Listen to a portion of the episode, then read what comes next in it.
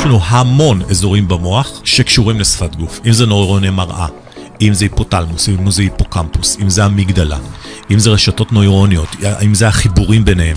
זאת אומרת, מהיום שאנחנו נולדים, יש לנו אה, מקומות במוח שהמטרה שלהם זה לבדוק את האחר כדי לייצר איתו כימיה, שיתוף פעולה, כדי לגרום לאימא לתת לך יחס. אנחנו מכוותים מהיום שאנחנו נולדים חברתי. לקרוא שפת גוף.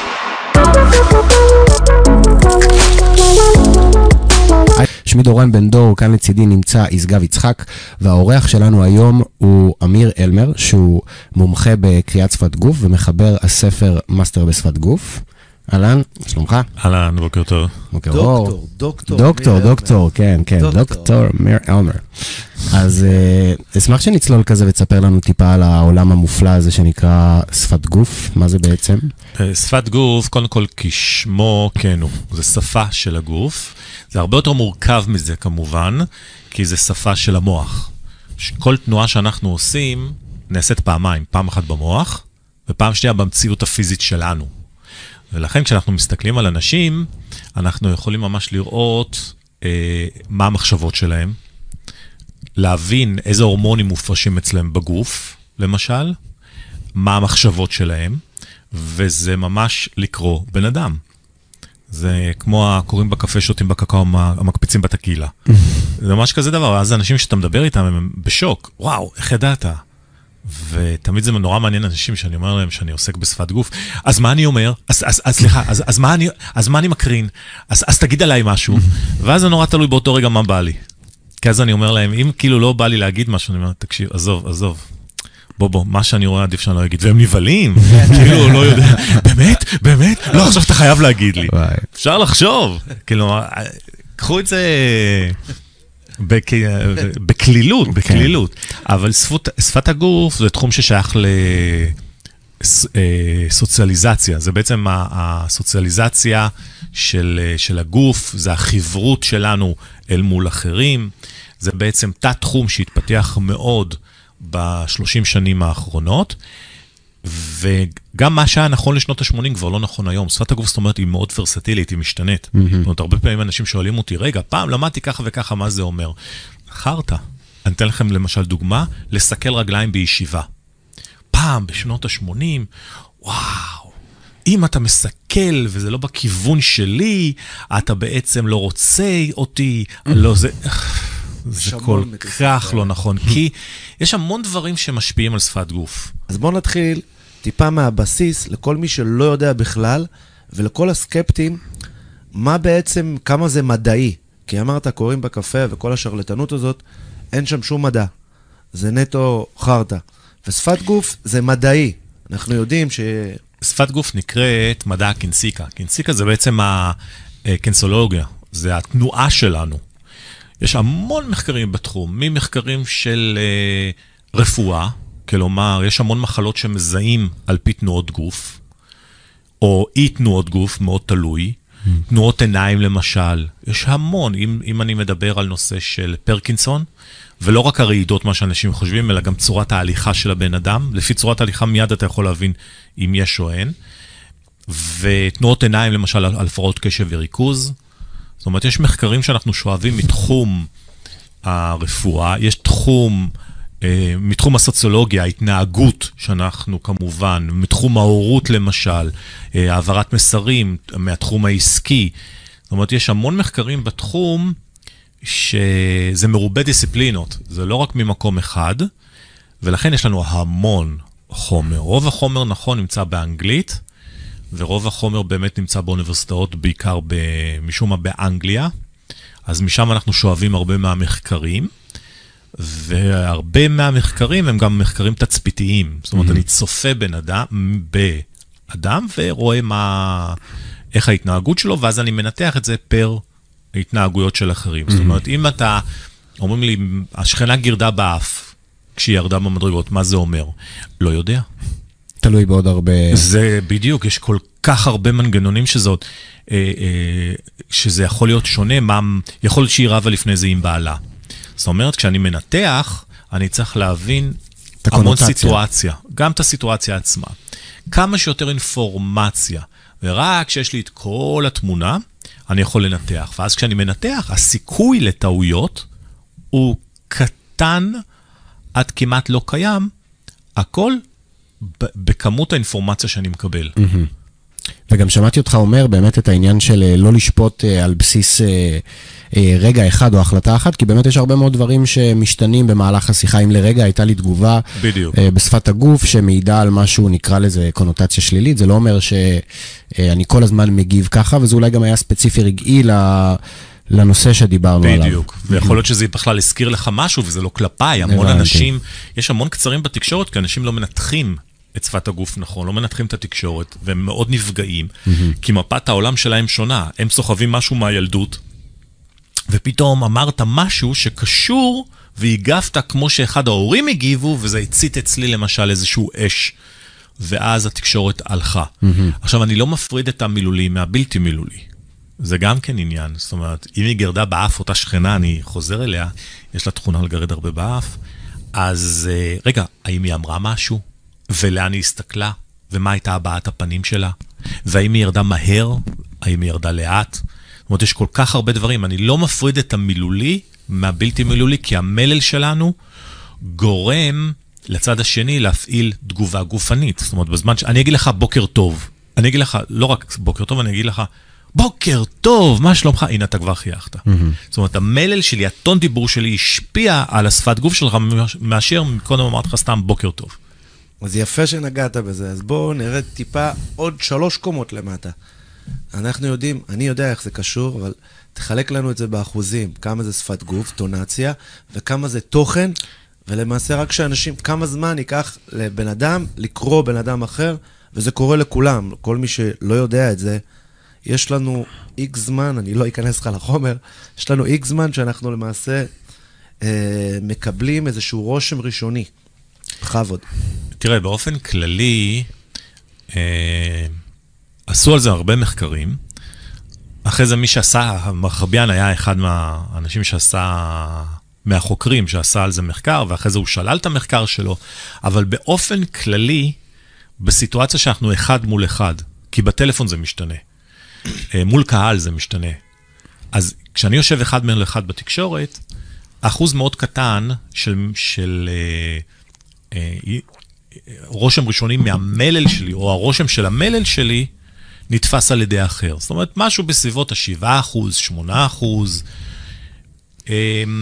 טון דיבור מהווה משהו בסגנון ה-38, 40 אחוז, והשפת גוף יכולה לנוע בין 55 אחוז, בין 50, בוא נגיד בין 50 ל-60 אחוז. עוד פעם, זה, זה, זה נע, זה תמיד נע, זה שום דבר הוא לא מספר אה, אה, אה, חד. ו... אבל זה לא אומר שהמלל לא חשוב.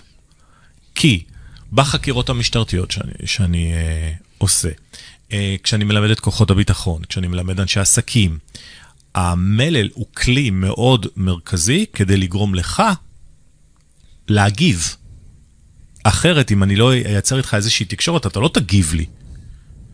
ואז אני שופט או מתמקד בשינוי בשפת גוף שלך. ולפי, או התגובה שלך. ולפי התגובה שלך אני אדע לאן להמשיך. Mm-hmm. זאת אומרת, אתה יושב מולי ואנחנו מדברים על דה ועל אה, זה עוד לא יגיד לי כלום.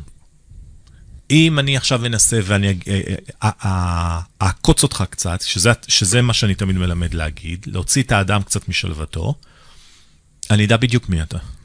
יפה. עכשיו בוא נגיד לי, אתה, אתה רוצה לעשות איתי עסקים. או. כשאנחנו מדברים על עסקים. אז אני אומר, נעים מאוד, נעים מאוד. מה השם? דורון, דורון? שם מיוחד. תודה רבה. אוקיי. בינתיים, מה שאני עושה זה כאילו small talk כדי לראות את התגובות הרגילות שלך. זה מה שנקרא baseline. זה סוג ש... בדיוק. כן. אני רוצה לראות מה הסמן הימני שלך. כמו במחברת שיש לנו את השוליים, אני מתחיל כל פעם, הולך לשוליים ומתחיל. עכשיו, כשאתה אומר לי, אתה הצגת את התיאוריה, אתה אומר, אתה רוצה שאתה, ואז אני אומר לך, תראה, דוריאן, אני לא בטוח שזה יעבוד. באמת, פונים אליי המון. אני לא סגור שהיא... ותמיד אני בוחר בן אדם אחד בשנה שאיתו אני עושה שת"פ. אני לא בטוח שאתה תהיה הבן אדם. זהו. עכשיו אני רוצה לראות את התגובה שלך. או, זה עוצמה. אני לא אמרתי לך לא, ולא אמרתי לך כן. אמרתי לך, אני לא יודע. אבל אנשים לא שומעים את הלא יודע, שמעו את הלא. הם שמעו דחייה. ודחייה אצל כל אחד מפעיל משהו אחר. עכשיו, למה אני עושה את זה? כי כשאנחנו, יהיה לנו שת"פ, ויהיה לנו בעיה, ויהיה לנו בעיה, בעיה בתזרים מזומנים, בעיה ב... ב אה, מי מאיתנו טס לחו"ל כדי להציג את זה הלאה, יהיה לנו ויכוחים קטנים שיכולים להס, להסלים. אני אוכל לדעת עכשיו, לפי התגובה שלך עכשיו, איך אתה תגיב לי בעתיד. למעשה קשר בודקים, לא בזמן שכולם מצליחים ויש כסף והכל טוב. בודקים בזמן משבר. כל קשר, אם זה זוגי, אם זה עסקי, אתה אדם, רוצה לדעת בזמן משבר. אדם ניכר כיסו, כוסו וכעסו. בכעסו, כעסו וכעסו. מבחינתי הוא, הוא, הוא, הוא בכעסו, כי זו האפשרות היחידה שלי לצפות קדימה מה יקרה. אז למעשה אז- אתה, אתה רוצה להוציא אותו מה, מהבלנס אז אני שלו? מוציא אותו טיפ-טיפה מהבלנס, גם לא הרבה. עכשיו, אני, רואה- לפי התגובה, יש אנשים שהם מאוד נחמדים, הם צוחקים, הם מבינים את העניין, או אנשים שאומרים, אתה יודע מה, אז אולי טעיתי והעברתי את המסר לא נכון, אז תן לי להעביר את המסר, ויש כאלה שיגידו לי, לא, אין בעיה, אתה לא רוצה? לא צריך, נשמה. הבנתי. הספיק לי, הספיק, תודה רבה. עכשיו, גם כשאני מראיין לרעיונות עבודה, אותו דבר. או, אני מסתכל על ה... באים אנשים מדהימים בשוק. כולם חכמים, כולם יפים, כולם מוכשרים, כולם עם ניסיון, כולם עם קורות חיים מדהימים, ואז אני... אני מסתכל ואני אומר, תראה, אני לא סגור אם אתה לגמרי מתאים לתפקיד. אוקיי? אז מה... זה מה- לא כאן ולא כאן. הכדור, רוצה... הכדור מה- מה במגרש התשוב- שלו. מה עכשיו, יש תשובות? שאומרות, רגע, אבל לא רק אתה מחליט, ושנייה, אה, אה, סחפתם אותי כל כך הרבה רעיונות, ורק עכשיו אתה אומר לי כזה דבר. זאת אומרת, אנשים... אתה רוצה להוציא את הרגע האמיתי אני שלהם. רוצה זה לראות הפרצוף האמיתי. אה, כן. כמה שיותר. והפרצוף האמיתי זה כמו שאתה אמרת, זה לא שהכל לוי דווי, כן. נכון? כשאתם נמצאים בזוגיות, או נזכרתם כשהייתם כאילו בזוגיות. והיה לוי דווי, זה נהדר, איזה ציפורים, ואתה שומע את זה, ואתה שומע, ואתה נהנה, ואתה רואה, ואתה מסכים, ואתה מוותר. אבל כשמשהו לא הולך טוב, הופה, פתאום אתה אומר לעצמך, יואו, כן. מאיפ- מאיפה זה יצא? מה זה הדבר הזה? אני לא הכרתי את זה בה, או לא הכרתי את זה בו. רוב האנשים, מה שהם אומרים, ואז האינטואיציה גם עובדת, אומרים, רגע, אולי הוא לא מתאים לי, אבל אז מיד אומרים, לא, זה רק פעם אחת, והוא זה כזה חמוד, והחברות שלי אמרו שהוא כזה חתיך, ואז הם משתיקים את האינטואיציה. זה הכי וזה גרוע. אותו דבר, בדיוק, זה הכי גרוע, ואותו דבר קורה בעסקים. בעסקים זה קורה כזה דבר. מרגישים משהו, מישהו מציג איזשהו תוכן, אפילו מול קהל, הוא עף, וכולם מוחאים כפיים, ואף אחד לא רואה את הסימנים המקדימים, זה חלק מהעבודה שאני עושה. ואז הם, ו, ויש אנשים שקצת מרגישים, ואז אחרי שהם מרגישים, כן, תשמע, אבל מדובר על הזדמנות ענקית. כל כך הרבה כסף. רציונליזציה. אתה עושה רציונליזציה בראש שלך, למה זה שכ- למה זה ממש- זה... למה זה נכון?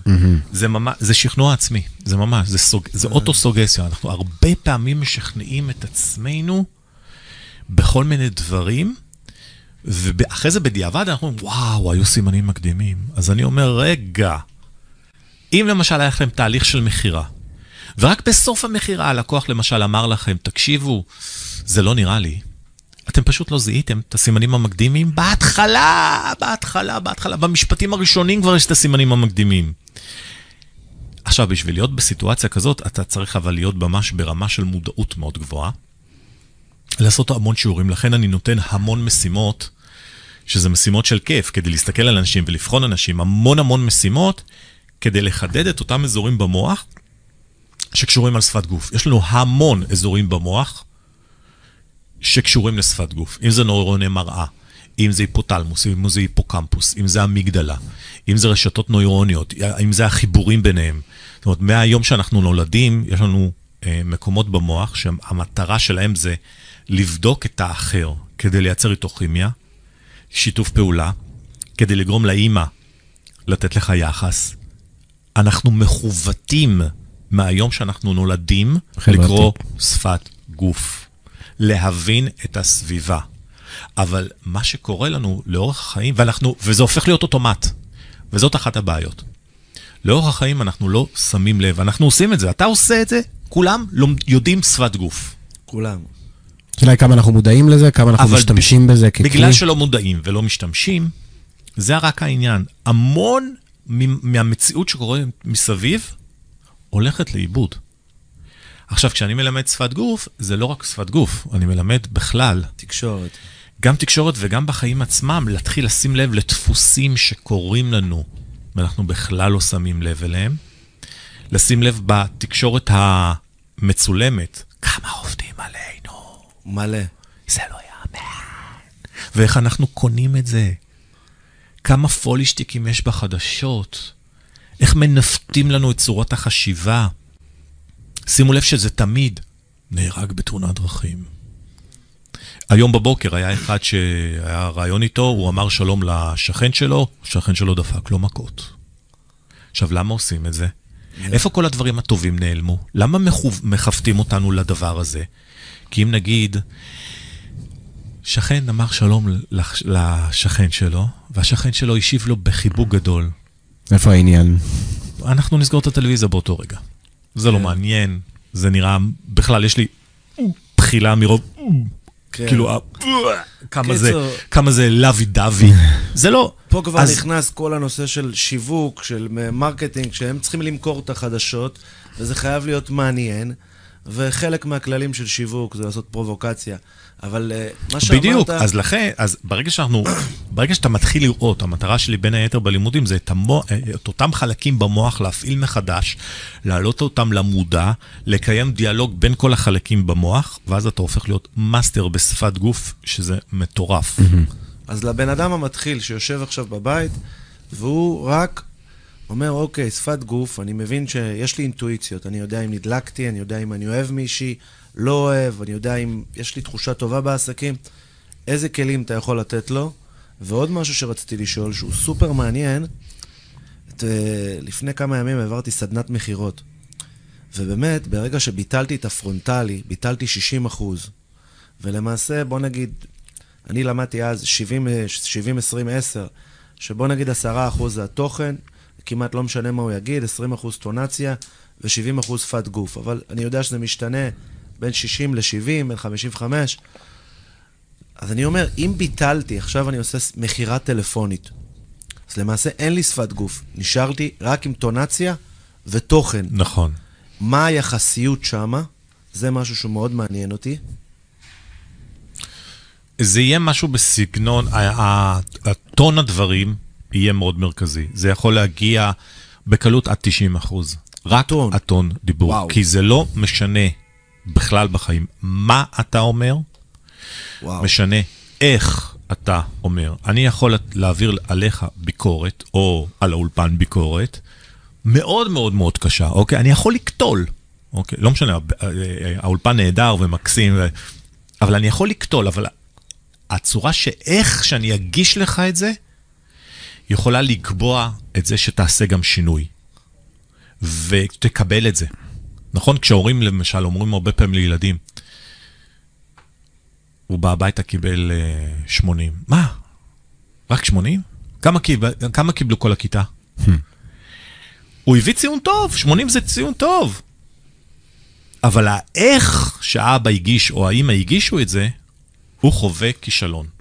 עכשיו, אותו דבר עם מעסיקים. מעסיקים לא אומרים אה, הרבה פעמים מילים טובות לעובדים שלהם. אני חוטא בזה המון. עכשיו, למה, למה זה קורה? כי אם אני אגיד לך כל כך הרבה דברים טובים, מחר, בשמונה בבוקר, אתה תעמוד לי במשרד ותבקש העלאת שכר. זה התשובות שאני מקבל. אז הרבה פעמים הם נותנים בראש או מעבירים ביקורת, ומעבירים ביקורת קשה. כן. ואפשר, גם בזוגיות, אתה יכול, אה, נשים שהרבה פעמים, אומרות, עוד פעם לא הורדת את הזבל? אפשר להגיד, עכשיו הוא מה זה ירצה להוריד את הזבל? אפשר להגיד שאנחנו יותר מרגישים לרגש מאשר למילים שאנחנו משתמשים? הטונציה גורמת לנו להבין באיזה מצב רגשי הדבר נאמר? מזהים את הת- העצבים, את הטינה, את ה... א', יפה אמרת, מאוד. כי כשאנחנו מדברים על שפת גוף... כן, הכל- נתנו לך חטא חטא. לא, הכל, זה דרך. הרגש, הרגש פוגע בנו. מהמם. אנחנו לא פוגע נכון. בנו ההיגיון. ובגלל זה גם כל הבחירות בעולם שקורים דברים הזויים, כן. פוליטית, מלחמות, זה כי הרבה אנשים באמת בוחרים מרגש והם לא מנתחים את הנתונים. אני, אני רואה את זה על עצמי בתהליך של אה, מודעות שאני עובר בכמה שנים האחרונות, שאני רואה שהמון פעמים אני באמת מגיב אה, בגלל הרגש שאני מרגיש מהבן אדם השני, זה לא קשור למילים שהוא אמר, ואני כאילו פונה לדבר הזה. ואז אני, אני יודע שזה נכון, כי אני ניגש לשכבה העמוקה יותר, אני מבין שזה מה שיושב שם ובגלל זה הוא משתמש במילים. אבל קודם כל אני לא חושב שכולם אה, אולי יבינו את זה, ואז לא יבינו מאיפה זה בא. אבל אני חושב שפה רציתי לשאול, יחסית בתחילת הפרק, כאילו למה בעצם שנרצה להבין שפת גוף ולמה זה משמעותי. אבל אולי נחבר את זה גם למה יושב בבסיס של זה, כי יש איזושהי פסיכולוגיה מאוד בסיסית, שאם נבין אותה, אולי כל עולם שפת הגוף תהיה אז יותר נכון. השפת גוף היא הרבה שפות, כמו שאמרנו, זה גם שפת המוח, אבל היא גם שפה תרבותית, היא גם שפה אבולוציונית, מהזמנים שהיינו אה, על שאלוהים יצר. העצים, שאלוהים יצר, כל אחד בתורה שלו. כן. זה גם שפה, זה, וזה, והכי, וזה גם שפת התת-מודע שלנו. והדבר המרכזי, כמו שאמרת, זה שפת הרגש. אנחנו מדברים ברגשות, אנחנו מעבירים מסרים של רגשות, אנחנו נפגעים ברגשות, אנחנו פוגעים ברגשות. כל העולם שלנו זה רגשות. ו... ורג... ולהיות ב... ולהרגיש זה גם להיות במודע.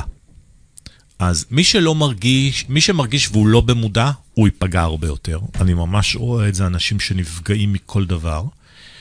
ו... ולכן כשאנחנו מדברים ברגשות, אנחנו מפעילים את הגוף שלנו, את התנועתיות, בצורה שמתאימה לאותו רגש. ורגש חוצה תרבויות. זאת אומרת, אהבה ברוסיה, באסיה, באפריקה נראית אותו דבר.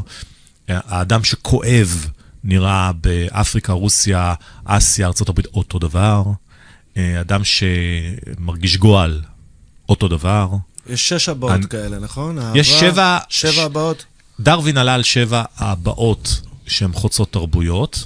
לדע... אני טוען שיש הרבה הרבה יותר, כי גם הבעה אחת אפשר להראות אותה בהמון צורות. המנטור שלי, פול הקמן, לקח את זה ועשה מזה, אפרופו עסקים, עשה מזה כן. עסק מטורף, כלל עולמי.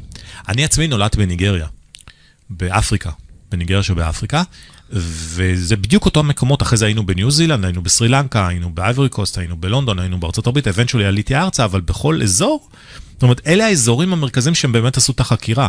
נולדתי בשנות ה-70, ובשנות ה-70, אני זוכר שהיינו נגישים, מגיעים לכל מיני כפרים עזובים, הזויים, ב- ב- בתוך מעבה הג'ונגלים, והאבהות היו אותם הבאות וואו. שלנו, והם פעם ראשונה ראו אדם לבן, זאת אומרת, הם היו קוראים לנו אה, אפויים למחצה.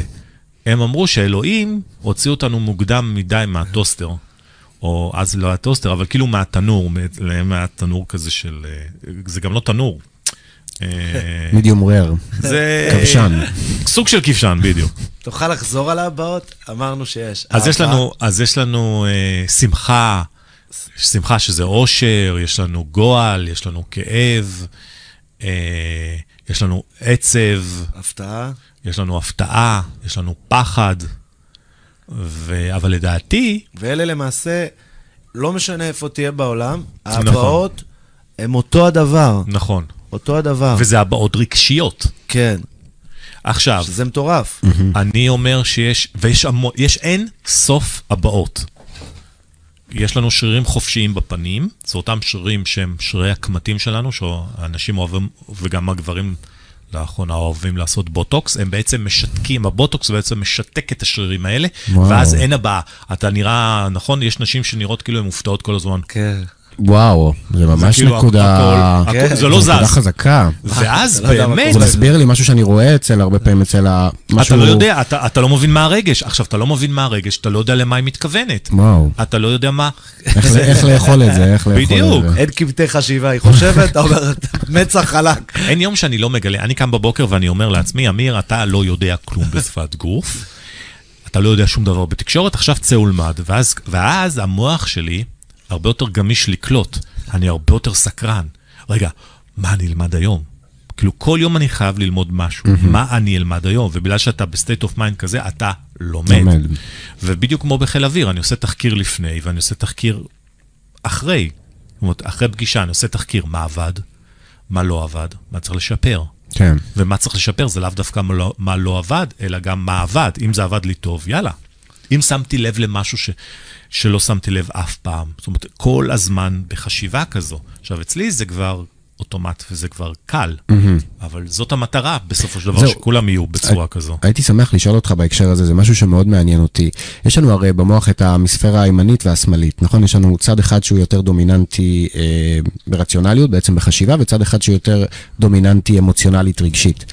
כשאתה בא עם הידע הזה, ואתה באמת פוגש בן אדם בפעם הראשונה, כאילו מצד אחד אני יכול להיות בפלואו ובמקום מאוד טבעי ולפעול אמוציונלית, הדברים שאתה אומר משפיעים עליי בצורה מסוימת. מצד שני אני יכול להיות באיזשהו מוד יותר אה, רציונלי ויותר עם יד על הדופק, ואני יותר, אה, ואני יותר מנווט את השיחה ולוקח אותה. אני אוהב לקחת את השאלה הזאת גם בהיבט פילוסופי לחיים, כאילו עד כמה אני נותן לזרימה ולרגש ולאינטואיציה לזרום ולנבוע ממני, ועד כמה אני רוצה להיות בשליטה, וכשאני יושב עכשיו אני מנתח, ולפי השפת גוף שאתה זה, אני אשנה. אמ, זה חוויה אחרת, זה חוויה אחרת של שיח, זה חוויה אחרת של... אתה עושה את זה בכל מקרה. אתה עושה את זה, אתה פשוט לא מודע לזה. המוח שלך עושה את זה, המוח שלנו מגן עלינו. המוח שלנו, מג- אה, אה, בכל סיטואציה שאנחנו נמצאים, המוח סוקר את הסביבה ובודק איומים כל הזמן. לכן גם איומים עובדים עלינו יותר. לכן, מה שאנחנו רואים בטלוויזיה, כל הכאוס, זה מושך אותנו יותר, כי המוח אומר, רגע, אם יש שם כאוס זה יכול להגיע אלינו, ואם זה יגיע אלינו, אז אני צריך להתכונן מראש. לכן המוח שלנו מכוות, כי אם הכל טוב, אין לי ממה להיזהר. אבל אם זה מסוכן, אז בוא נתכונן. אולי גם הפוקוס שאנן, אם אני... אם אין פה איזשהו אלמנט של סטרס או הישרדות, אז אני... יפה, אז המוח גם יבדוק דברים לא הרי גורל, טמפרטורה. אם יותר מדי קר, רגע, אז אני אלבש משהו. רגע, אולי מתחיל להיות חם, אז אני אוריד. המוח כל הזמן עושה את הסיטואציות, מנתח סיטואציות כל הזמן אוטומטיות, ואנחנו לא שמים לב, כי אם נשים לב, אנחנו נהיה גמורים מעייפות. זה גומר. אמ, מבחינה חשיבתית זה מעייף, חשיבה הרבה יותר מעייפת מספורט. לכן, כשאנחנו נמצאים על המחשב יום שלם, אתה תהיה שחוט בערב הרבה יותר אם, אה, אם טיילת. זה יהיה עייפות אחרת שהיא הרבה יותר קשה. זה גם מתחבר יפה לשפת גוף. כשמישהו משקר, הוא צריך לחשוב הרבה ולהמציא. ולמעשה, ברגע שהוא ממציא וממציא, הוא צריך לזכור את השקר הקודם, לבנות את השקר נוסף עליו, וכשמישהו מספר את האמת, הרבה יותר קל לו. לכן כל האינדיקציות של uh, חום גוף, של מאמץ, של uh, הרבה אינדיקציות של שקר, קורים, uh, קורות. קורות בזמן שאתה משקר, החום עולה, שפת גוף, אתה מלטף, הרבה, הרבה דברים. אמיר, אם תוכל להרחיב על אינדיקציות אה, לשקר. שקר, שקר זה מעמסה קוגנטיבית. אחת הקשות, אם לא הקשה. ולכן, אחרי שבן אדם משקר, הוא תמיד יצטרך לנוח. אדם שדובר אמת, אין לו מעמסה. אני מדבר, כמוך. עכשיו אנחנו מדברים, יושבים.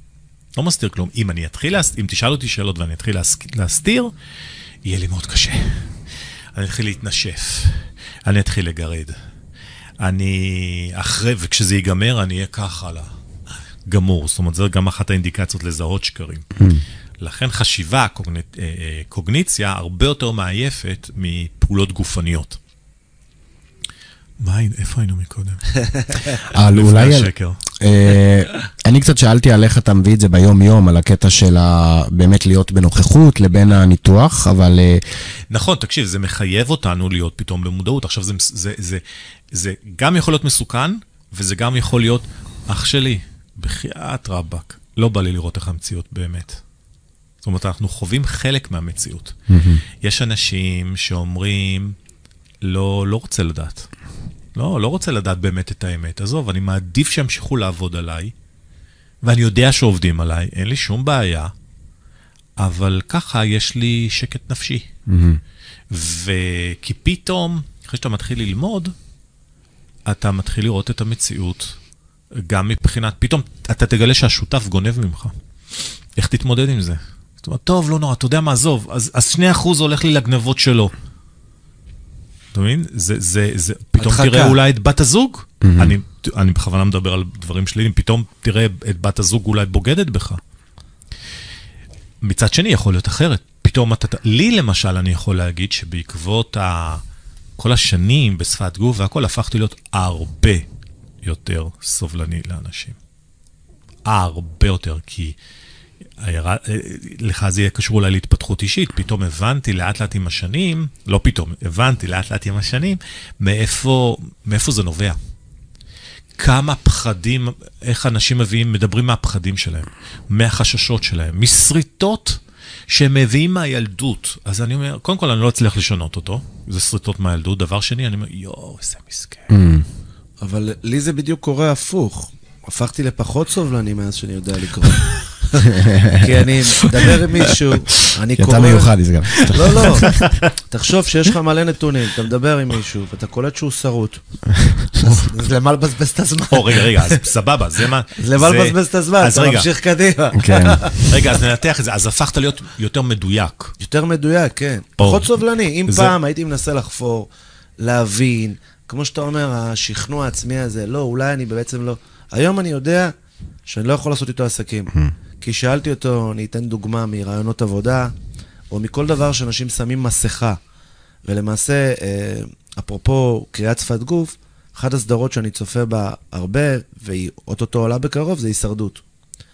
ומה שקורה, כולם בהתחלה, כאילו יפים, נכון. ומדברים, ושמים את המסכה, נכון. ואחרי שאתה שם אותם בלי אוכל, בגשם, בעצבים, עם אנשים שהם לא מסתדרים, צ'יק צ'אק יוצא האני האמיתי שלהם.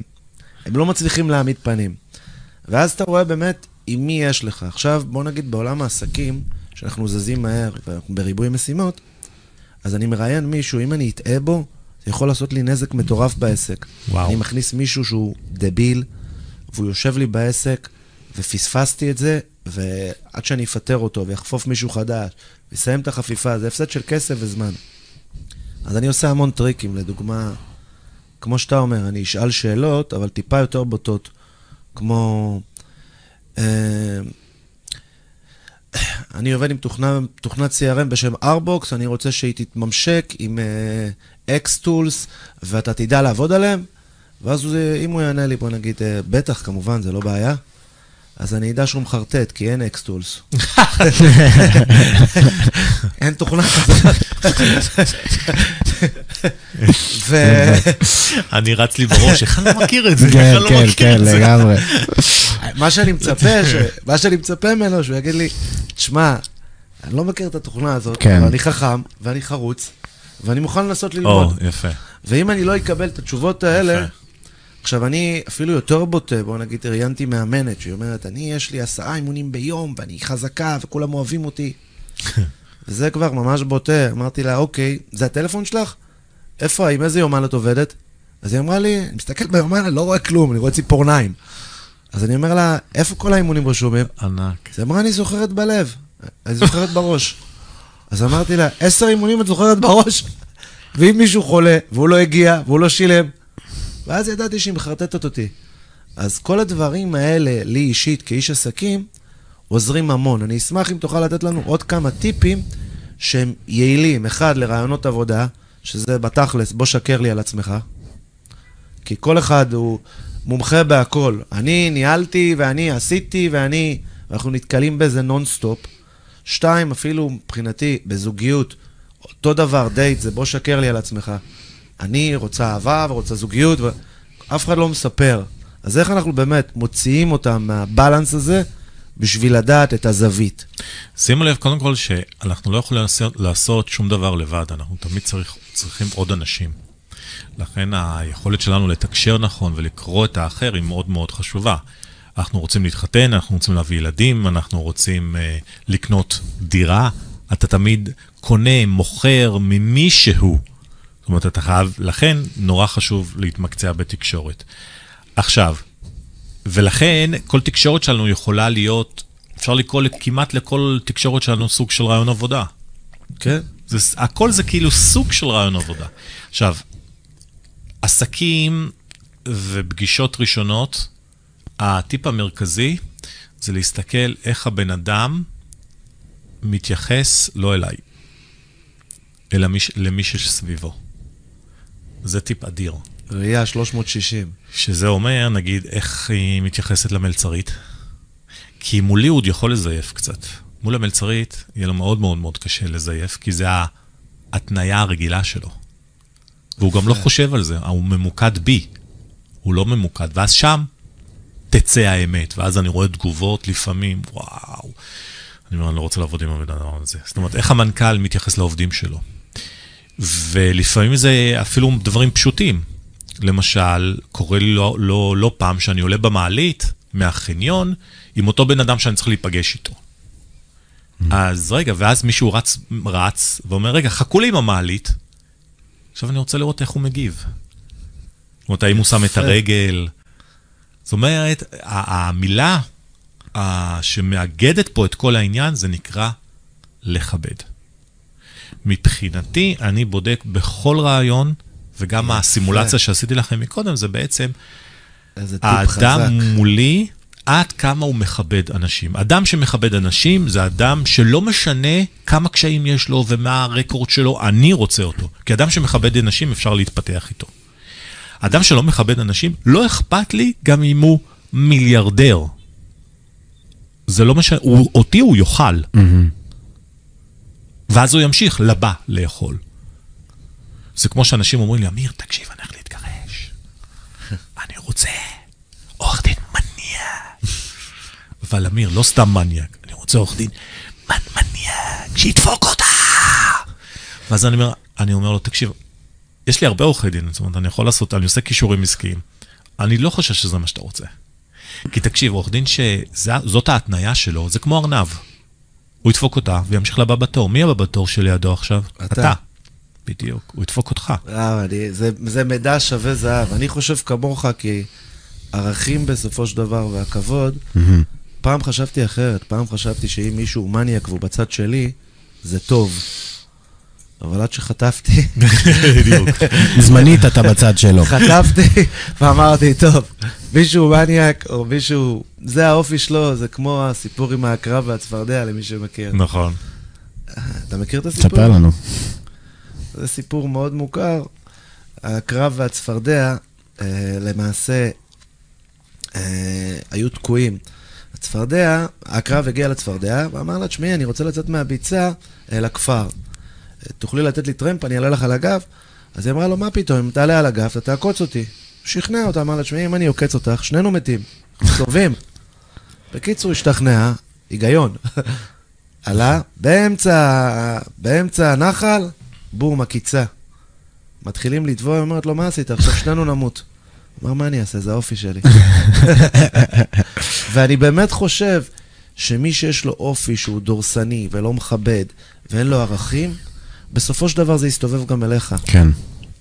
אז איזה עוד... לכן, לכן הטיפ הגדול הוא באמת קשור ל... ל...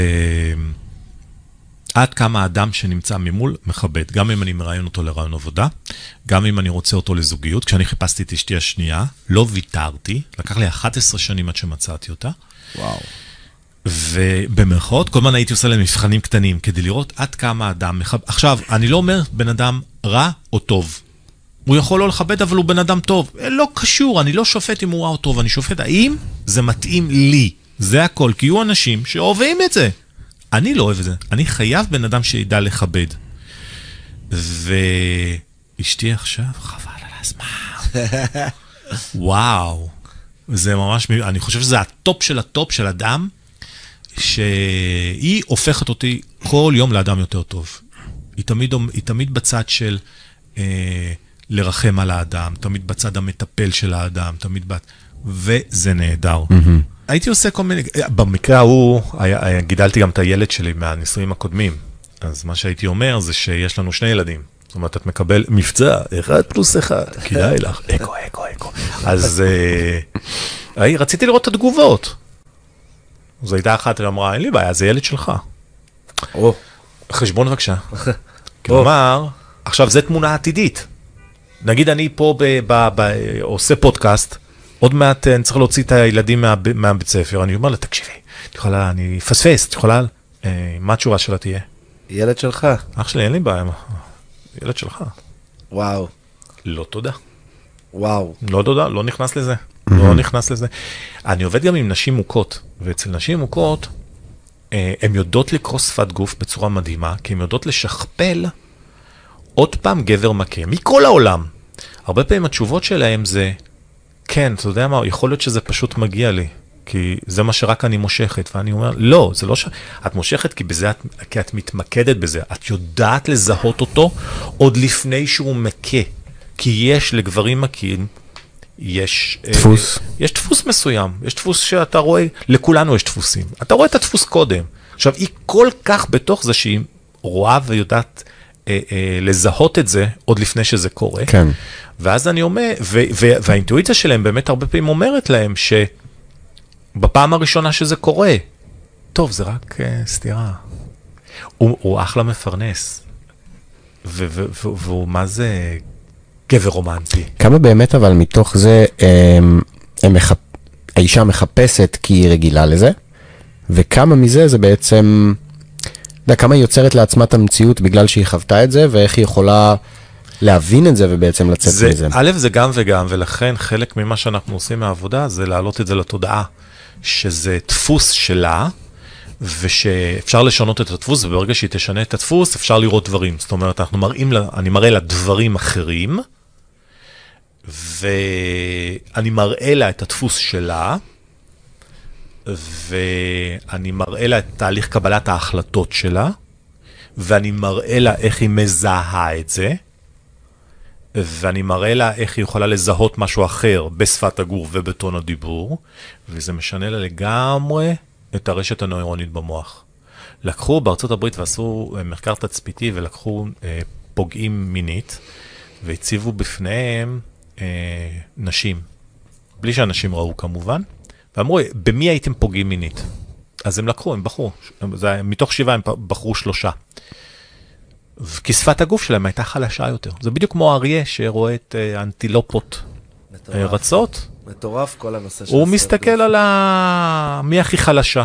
אמרו, אותו, גם גנב עושה את זה. גנב יושב בצד, מסתכל, רואה מי הכי חלש מבחינת מי שעובר בתחנת רכבת, ויודע, הנה, את הבן אדם הזה אני אתקוף. הוציאו את השלושה האלו, את שלושת הבנות, ולימדו אותם שפת גוף של אסרטיביות. החזירו אותם בחזרה עם, עם בנות אחרות ולקחו תוקפים מיניים אחרים, זאת אומרת שינו את כל הסיטואציה, לא הצביעו עליהם יותר. מטורף. וואו. ושם אסרטיביות, זה לא הייתה, זה ממש הייתה עמידה.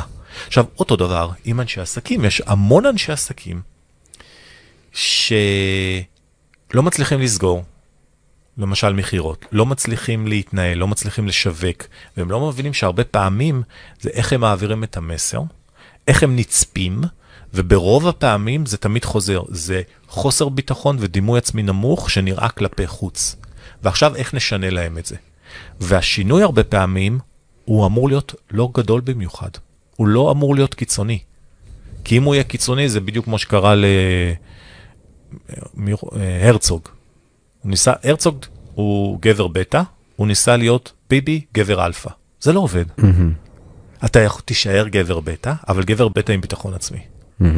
נכון? הוא צעק אז, מה הפער? מה הפער? וואלכ, לא, אח שלי, אתה בהיסטריה. אתה לא, טון הדיבור שלך לא יכול להיות, יש לו בעיה בטון דיבור. טון הדיבור שלך לא יכול להיות כמו של ביבי. אז אל תנסה לזייף את מי שאתה לא. הרוב הפעמים, העבודה שלי זה הרבה פעמים לנקות דווקא. המון מניירות שאנחנו עושים, אז הם לנקות, לנקות, לנקות, ואז להוסיף כמה דברים קטנים, וזהו. וזהו. בשתי מילים, do you. אל תנסה להיות מישהו כן. אחר. ומה גרם לך, אמיר? אה, סיפרת קצת על הילדות, סיפרת קצת על אה, עברת בין תרבויות שונות, שאולי באמת אה, שומעים שנוצר כאן איזשהו משהו, כי אולי שמת לב שיש איזושהי שפה משותפת שהיא מעבר לשפה מדוברת, נקרא לזה ככה.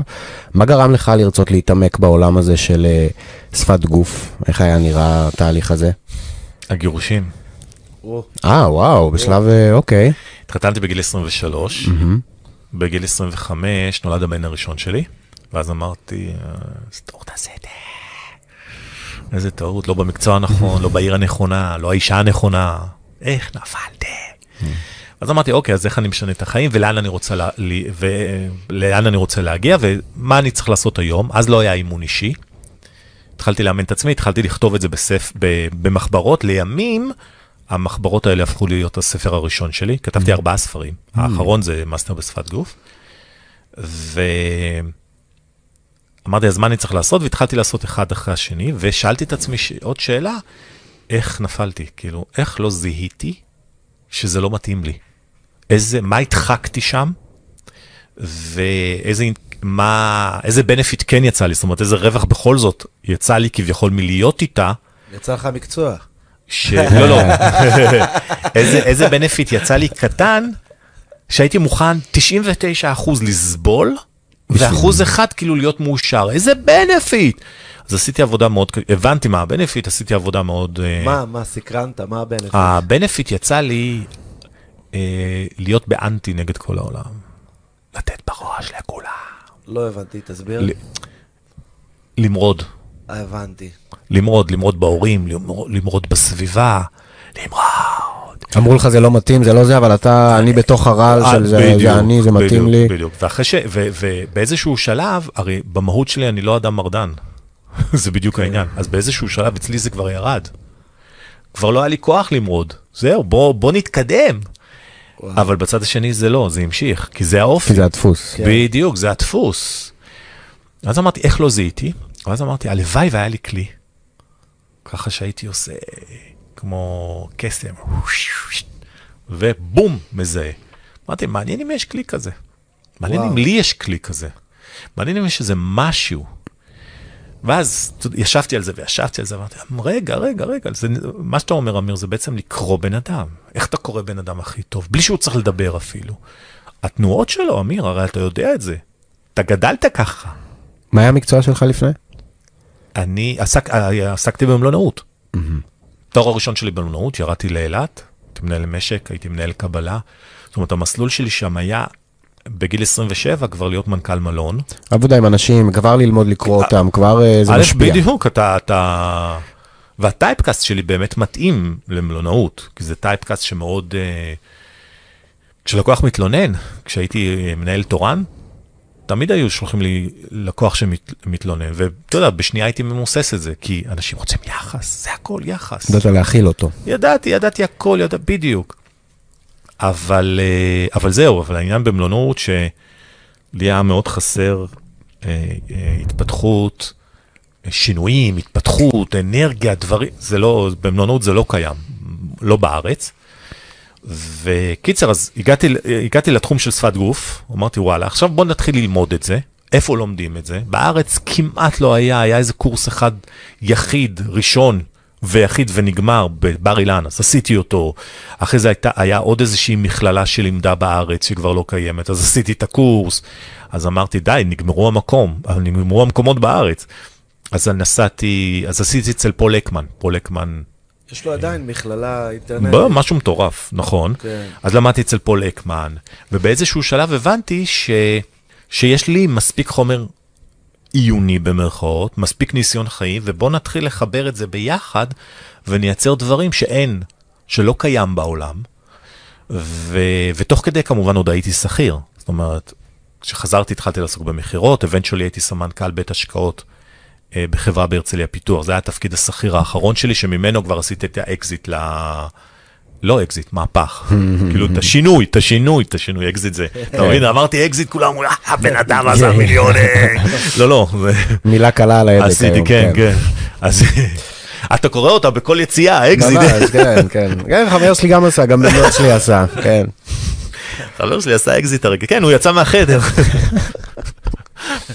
ואז עשיתי, ואיפה הייתי?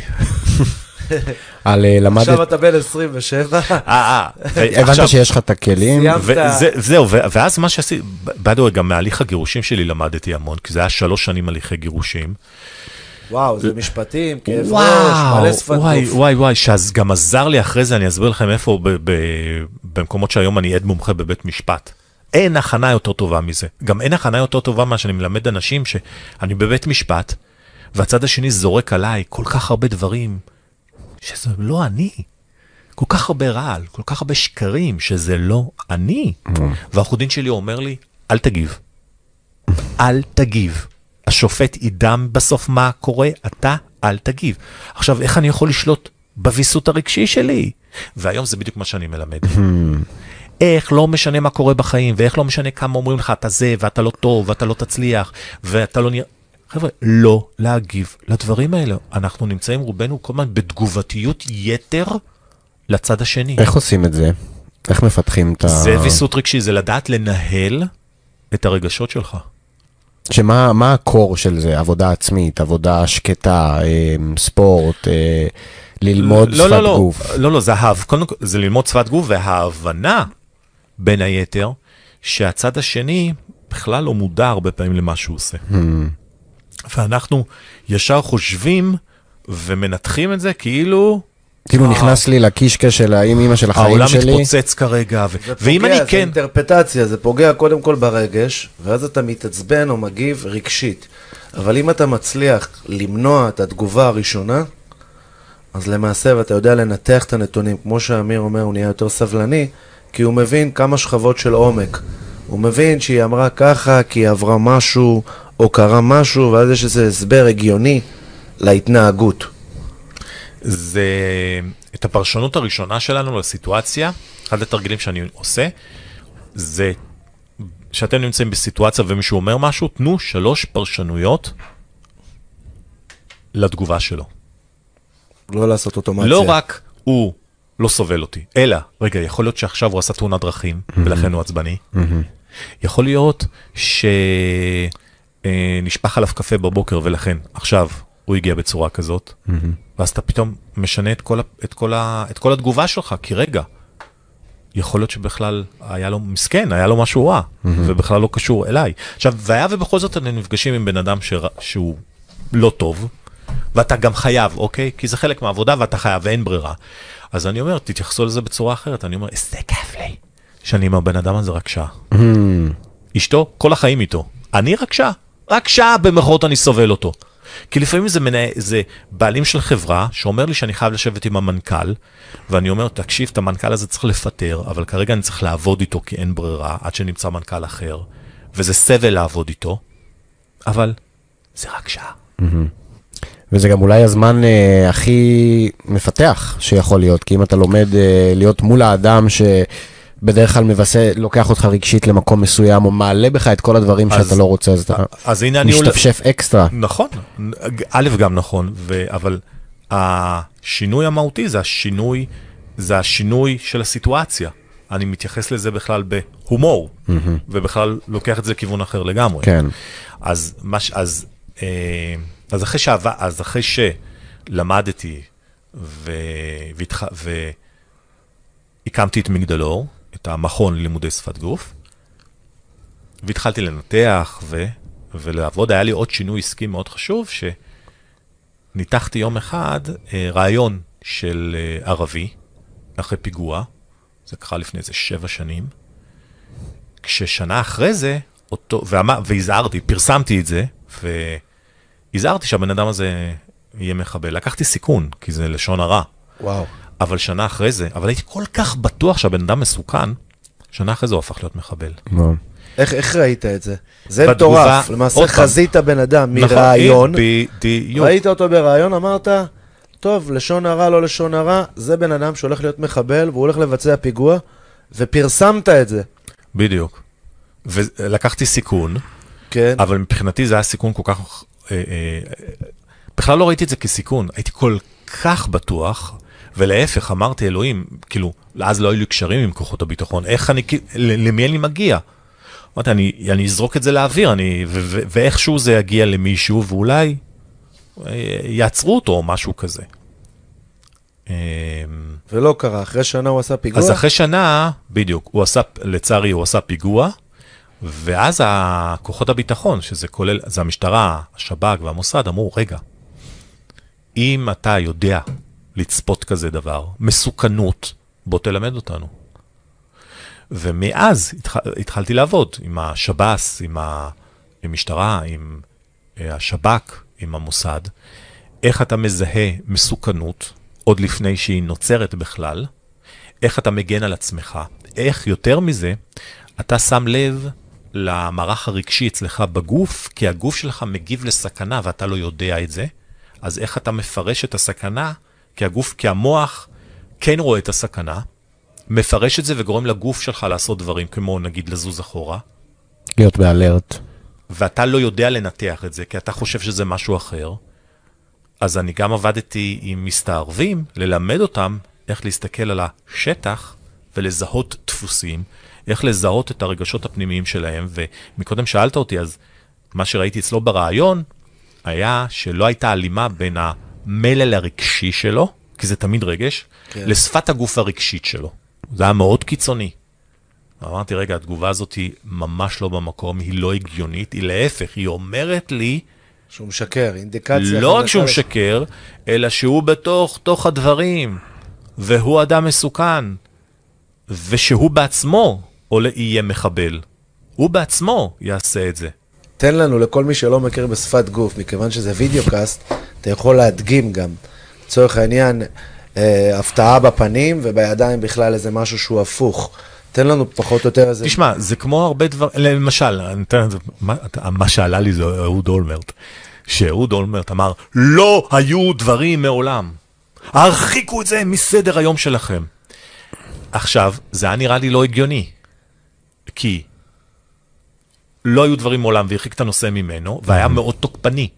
אם אתה יוצא מבית משפט, והשופט אמר שאתה זכאי, אתה לא הופך להיות תוקפני, mm-hmm. אתה הופך להיות שמח. Mm-hmm. מה שאתה עשית פה, סוג, הטון דיבור והכל זה היה שמחה לעד. אחרי זה בדיעבד היה לו עוד פעם, והוא יצא כבר אשם.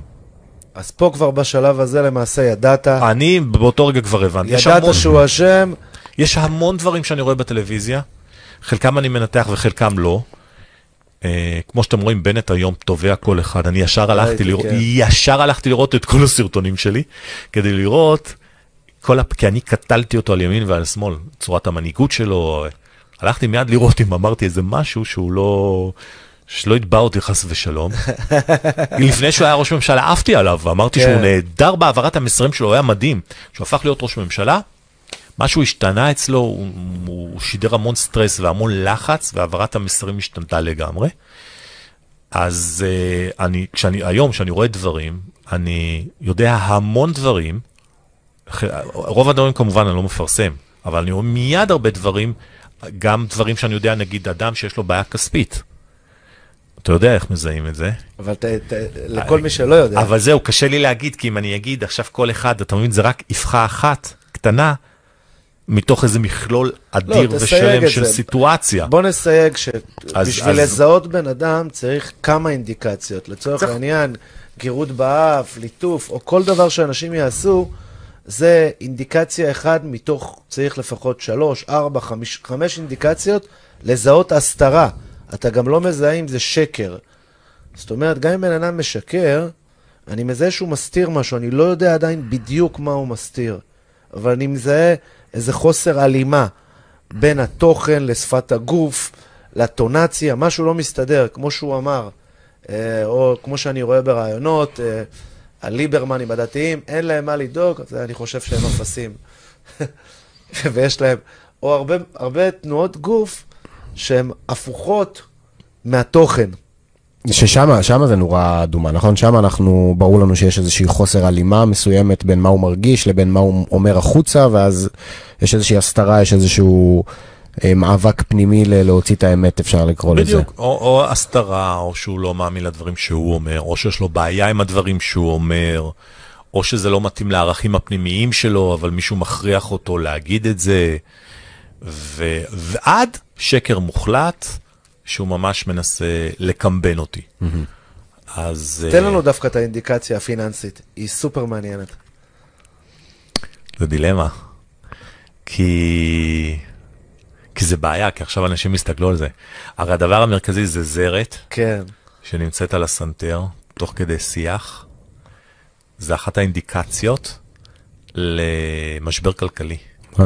אבל כן. זה כבר רמה למה, ממש אבל? מתקדמת. אבל זה רמה, כי- זה רמה מאוד מתקדמת, כי כי- צריך להבין המון המון דברים מסביב, אבל זה רמה מת- מתקדמת מאוד, של באמת, של נגיעה אחת, שהיא נותנת איזה רומז, ועכשיו אני יכול לחקור בתחום הזה. עכשיו אני, אז אני יכול לשאול שאלות הרבה יותר ממוקדות.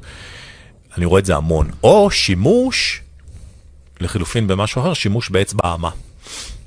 אנחנו עושים שימוש מטורף באצבע הזאת. אנשים לא רואים, וזה מדהים. רק אתמול ראיתי את יושב ראש הכנסת מיקי לוי עושה את התנועה הזאת. שהוא בגדול יכול להגיד משהו, אבל אה, מה שהוא אומר בסאבטסק, אני שם עליכם... כן. זה יכול להיות נגיד, אה, אה, מה שאתה אמרת לי כרגע, זה מה ש... כן. זה מאוד הציק לי, חשפת משהו. עכשיו, נורא תלוי איפה אתה נוגע בזה בפנים. עכשיו, זה למשל תיאוריה שהגיעה אצלי מהפרקטיקה, ואני מעביר אותו כתיאוריה, אבל זה הגיע אצלי מהפרקטיקה, מהמון המון ניסיון, שהתחלתי לראות דפוסים שחוזרים. למשל, אני אתן לו עוד דפוס, שמתי לב דפוס של אנשים שגונבים מחנויות. שזה אומר אדם שנכנס לחנות עם יד בכיס, אבל אגודל מחוץ לכיס, סטטיסטית, רוב הסיכויים שהוא גם יגנוב. וואי וואי. ואז הזהרתי את הרשתות. עכשיו, איך עליתי על זה? כי אני צופה בהמון המון סרטוני אבטחה. גם כשאני נותן עדות מומחה. אה, בעצם העדות היא על, על פי, תכף נדבר על זה, על פי אה, מצלמות אבטחה. ואני רואה את הדפוס הזה חוזר, חוזר וחוזר. אותו דבר דפוס של מפגע או גם גנב. רגע לפני שהם עושים את מה שהם עושים, הם מסתכלים אחורה. ממש, וזה אותו דפוס חוזר. עכשיו, זה די הגיוני. הוא מסתכל אחורה כי הוא לא רוצה לראות, שמישהו יאיים עליו. אז מה? שלוש שניות לפני שזה קורה, שלוש עד עשר שניות לפני שזה קורה, מסתכלים אחורה. אז הנה יש לי דפוס. יש לי דפוס ויש לי סימן מקדים, אז אני יכול להתכונן. Mm-hmm. אני יכול להסביר למי שהוא איש ביטחון מה לראות.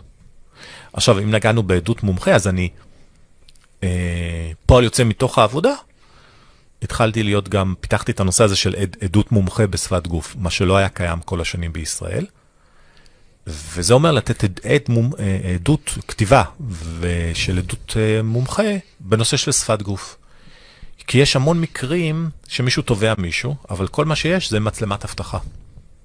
היום יש מצלמות אבטחה בכל מקום, או מצלמות ברחוב.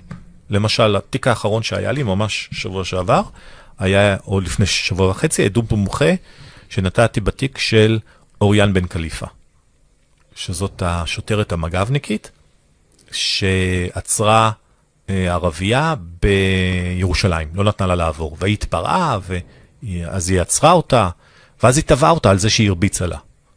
וזה הגיע לדין פלילי. דין פלילי. פעם ראשונה שכזה דבר מגיע לדין פלילי בכלל. אז כל המצלמות, אני, היה, אני לקחתי עשרה סרטונים, שכל סרטון זה ממצלמת אבטחה אחרת, כי אין קול, ועכשיו היה קול רק סרטון אחד מתוך הסרטון, מתוך המצלמה שהייתה על אוריאן עצמה, ועכשיו בואו ננתח האם היה שם כוח סביר, האם היה שם התלהמות. וכשנתתי את העדות מומחה, למשל השופטת, אמרתי, תראי, אנחנו נמצאים עכשיו במעבדה. אנחנו עכשיו במעבדה ואנחנו מדברים, ולנו נורא קל לנתח את מה שהיה, אבל אני רוצה רגע שתיכנסי לראש של אוריאן, ותחשבי רגע שהיא עוצרת ומביאה אותה לחדר, מה שקורה בחוץ זה כמעט לינץ'.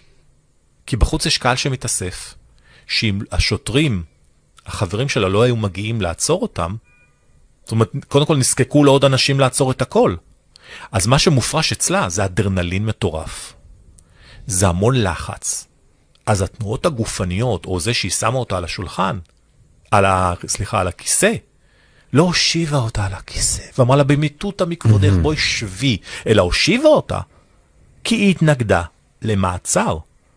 בשפת גוף שלה היא נתנה לה מרפקים, היא, היא משכה אותה ב, ב, אה, בשיער, היה שם מכות. אז לדעתי זה בכלל לא היה צריך להגיע לדין אה, פלילי. גג, בכלל לדין היא לא צריכה לעמוד על זה. אבל והיה ואתם רוצים, ברמת היחידה, בכלל לא צריך להגיע למקום כזה. אבל אז מסתבר שהאבא של אותה ערבייה הוא? הוא המוכתר. אה, אה, היא בת המוכתר.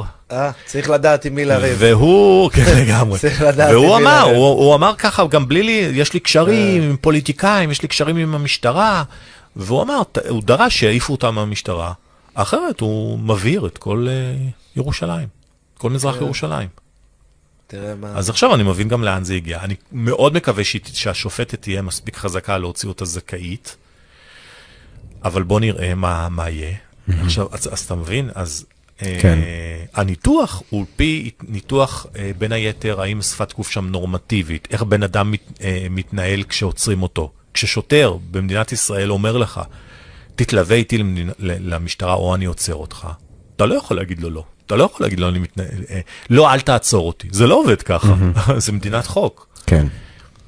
בערך. וואי, איזה סיפור. בערך סיפור. לצחוק, כי עכשיו שנים את החוקים שיתאימו, אבל לא ניכנס לפוליטיקה. מה שמעניין אותי, אה, באמת, איך זה יורד לרמת העם, לאיש עסקים עכשיו, או ליזם צעיר, שמאזין ואומר, אוקיי, יש פה משהו מטורף. השאלה שהוא צריך לשאול זה, איך אתה נראה כשאתה מעביר מסר? כן. מה שפת הגוף שלך משדרת? איך אתה נראה כשאתה דורש כסף? אז מה אתה היית מציע? להצטלם? שבן אדם יצטלם? אז חובה, יעמוד חובה, מול זה? תמיד, זה תמיד הורג אותי שאני מגיע לארגונים שהם מוכרים, והם אף פעם לא עשו מינימום סימולציה מצולמת, או ממש לצלם אותך עם לקוח.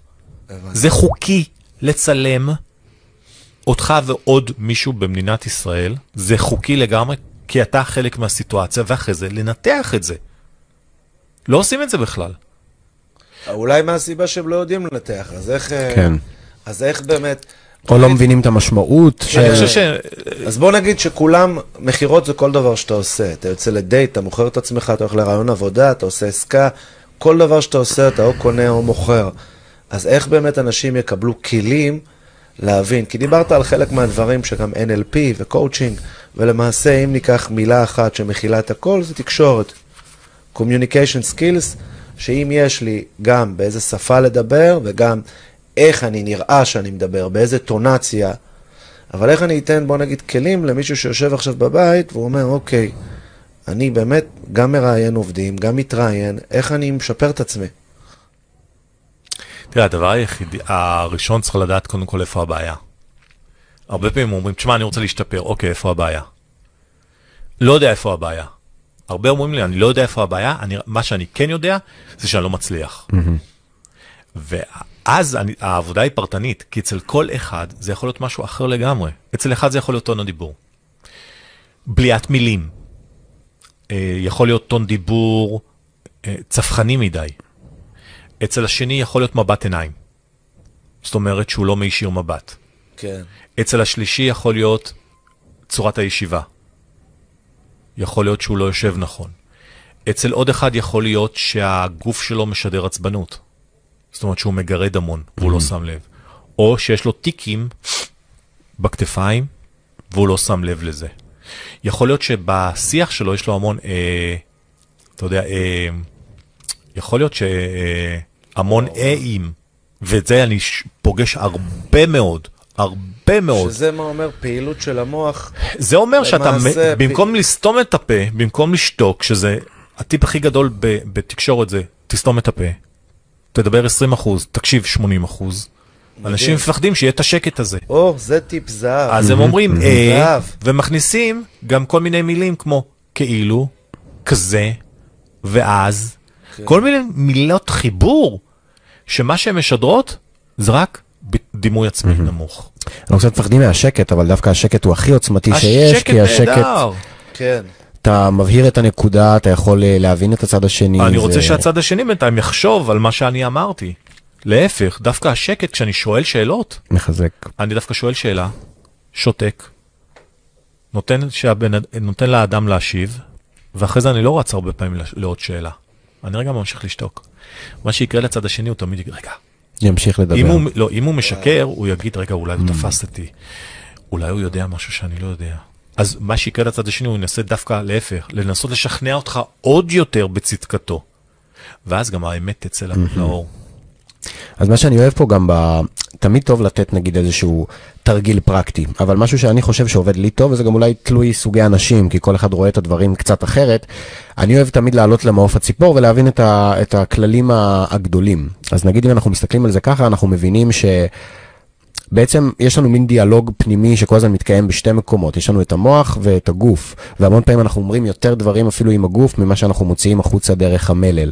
אז אולי אם להבין את התמונה הגדולה שקודם כל אנחנו מתקשרים עם הגוף שלנו הרבה פעמים יותר ממה שאנחנו מתקשרים אה, בדיבור, אה, להבין שזה הדרך שלנו אה, לקרוא אנשים. דיברת על איזשהו קונספט מעניין שכולנו כותבים וקוראים. שכשאני פוגש אותך בבוקר ואני, אה, מה העניינים, בוקר טוב, אני, אני כותב החוצה במילים את האנרגיה שלי. ואם אני באמת קורא, אתה קורא אותי, ואז אתה נותן את הכתיבה שלך, וזה הדרך שבה אנחנו מנהלים דו-שיח, וזה הדרך שאנחנו יוצרים דברים בעולם, אה, מנהלים עסקים, מערכות יחסים, אז בעצם ללמוד להיות קשובים לצד השני ולדעת לקרוא אותם, יכול פשוט לעזור לי לנווט את החיים שלי ואת המערכות יחסים שלי לאן שאני רוצה. אז אולי הבסיס של ה... אולי אחת המיומנויות הכי חזקות אולי בעולם. אז מפה, כשיש לנו את ההבנה של כמה שפת גוף היא באמת כלי מטורף, אמ, אולי נבין, אמ, אני קם בבוקר, אני אוהב לחשוב על זה בתור, כל יום יש לנו את החיים במיניאטורה, אני לא יכול להשפיע על החיים עצמם, יש לי את היום, אז אני לוקח את הפילוסופיה הזאת, אוקיי, אז מה היום באינטראקציה שלי עם משגב, איתך, מה, מה אני יכול באמת לחשוב עליו קצת, לאיזה כיוון כללי אני יכול לקחת את כל הטיפים המדהימים וההסתכלות היפה הזאת ש... א', יפה, דבר אחד, דבר אחד זה לדעת לחדד את התקשורת שלך, כלומר, אתה חייב לעשות עבודה מקדימה ולדעת מה המסר המרכזי שאני רוצה להעביר. דבר נוסף זה אה, מה הבן אדם שיושב מולי יכול ללמד אותי בתקשורת שלו. זאת אומרת, mm. איזה דברים בתקשורת שלו מאוד אהבתי. הוא עשה משהו אהבתי, וואלה, אני יכול לשכפל את זה, אני גם רוצה, אני אעשה אותו דבר. כי לא סתם דווקא שמתי לב לזה. Mm-hmm. שמתי לב לזה, כי זה מחובר למשהו, לאחד הערכים אצלי. אז יופי, אני אעשה את זה. דבר שני, יכול להיות שיש דברים שלא אהבתי אצלו, למשל את הצד השני, ואז אני שואל את עצמי, רגע, אולי אם אני עושה את זה, אני צריך להוריד את זה. כי זה, כי זה לא מתאים. זה טיפ מעולה. כן. עבודה יומיומית, אני דרך אגב, גם מהפודקאסט, אני שומע את, ה, את הסגנון דיבור שלך, ואני לוקח ממנו דברים, ואני שומע הרבה טיפים, המוח שלי כמו מחשב, מה שאני אוהב, אני משתמש בו באותו יום. כן. ואני מתרגל אותו המון. ככה אני... אתה יודע, אני, אתה יודע, אתם יודעים שאני גם רוקד. ואתמול אני מסיים איזה קורס שנקרא זוק. ואז אני רואה אנשים מסיימים שיעור של שעתיים והולכים לעוד שיעור. ולמעשה, אני הסברתי שמה שהעקומת לימוד היא לא נכונה. עקומת לימוד, אתה יודע משהו אחד, תרגל אותו אלף פעם. אל תדע אלף דברים, תתרגל פעם אחד. אז אם אני אקח את הטיפ, את הטיפים שנתתם שניכם, אחד, לשתוק. לשתוק זה דבר מעולה. מעולה. לפעמים מתקשרים אליי גם מאות או מ-yes ובלה אחרי שהוא מדבר חמש דקות, אני אומר לו, אני חי בתאילנד. אני חי על האי, יש לכם אינטרנט על האי? יפה. אז לשתוק זה זמן טוב. לשאול שאלה, אתה מנוי שלנו? לא. שתוק, תדע תגובה. זה מדהים, זה כל כך טעות שאני רואה, כל, שומע כל הזמן של אנשי מכירות שמתקשרים, נותנים, שלום, אמיר, כן, מה שלומך? מדבר יוסי, ויש לנו נדל"ן רציני עכשיו, ואתה רוצה להשקיע, ויש לנו ב... טה טה טה טה טה טה טה טה טה טה טה רגע. ואז אני אומר אבל אני בן 14. לרגע, זה דברים, זה ממש זה, זה דברים, זה החוסר המודעות והאוטומטיות והלרוץ קדימה. אומנות, שאלת השאלות, תשאל שאלה, תשתוק. אנשים שואלים שאלה ועוד שאלה ועוד שאלה, ואני רואה את זה כל הזמן. באמת, עשיתי עכשיו סדנת מכירות, הדבר השני זה תכליתיות. כמו שאמיר אמר, המסר, יש לך מסר מסוים שאתה רוצה להעביר, תהיה מחובר למסר. אם זה מכירות, הרבה פעמים אנחנו עושים סימולציות, אני מאמין הרבה בתרגול. אני מלמד משהו, ואז אני אומר, אוקיי, תתרגלו. ואז בוא נגיד, הוא שואל אותי, מה אתה עובד? אני אומר לו, במחשבים. אה, מגניב, שזו תגובה טובה, סבבה. מה אתה עושה במחשבים? מה אכפת לך מה אני עושה במחשבים? אתה רוצה למכור לי חוג נינג'ה לילד? למה אתה שואל אותי שאלות? שאלת, הבנת, תתקדם. אז תכליתיות, לשתוק, ואתה אמרת עוד איזה טיפ יפה, אבל הוא לא עוד לא התלבש לי, תכף אני... כן, אה, לקחת משהו, ראיתם משהו שמישהו אחר בטלוויזיה שאתם אוהבים, מישהו בשפת גוף שלו, ביציבה שלו, במבט שלו, בתנועות ידיים, תנסו לאמץ אותו. או עוד טיפ שדווקא למדתי מהקורס של אמיר, מה שאני לא יודע, אני מנסה.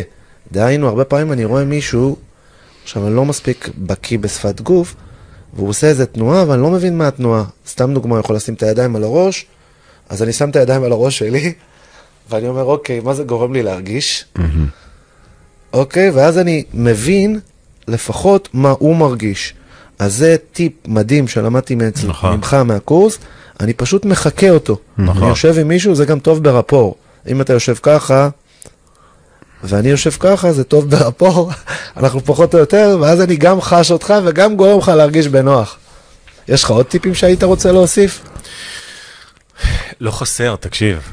כל, קודם כל, אה, אה, נתמקד בזה שזה באמת אה, רגש.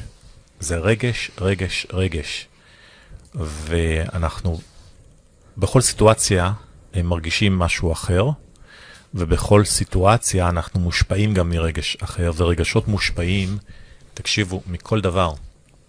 אנחנו צריכים להבין את זה שגם מזג אוויר משנה רגשות. חורף, קיץ.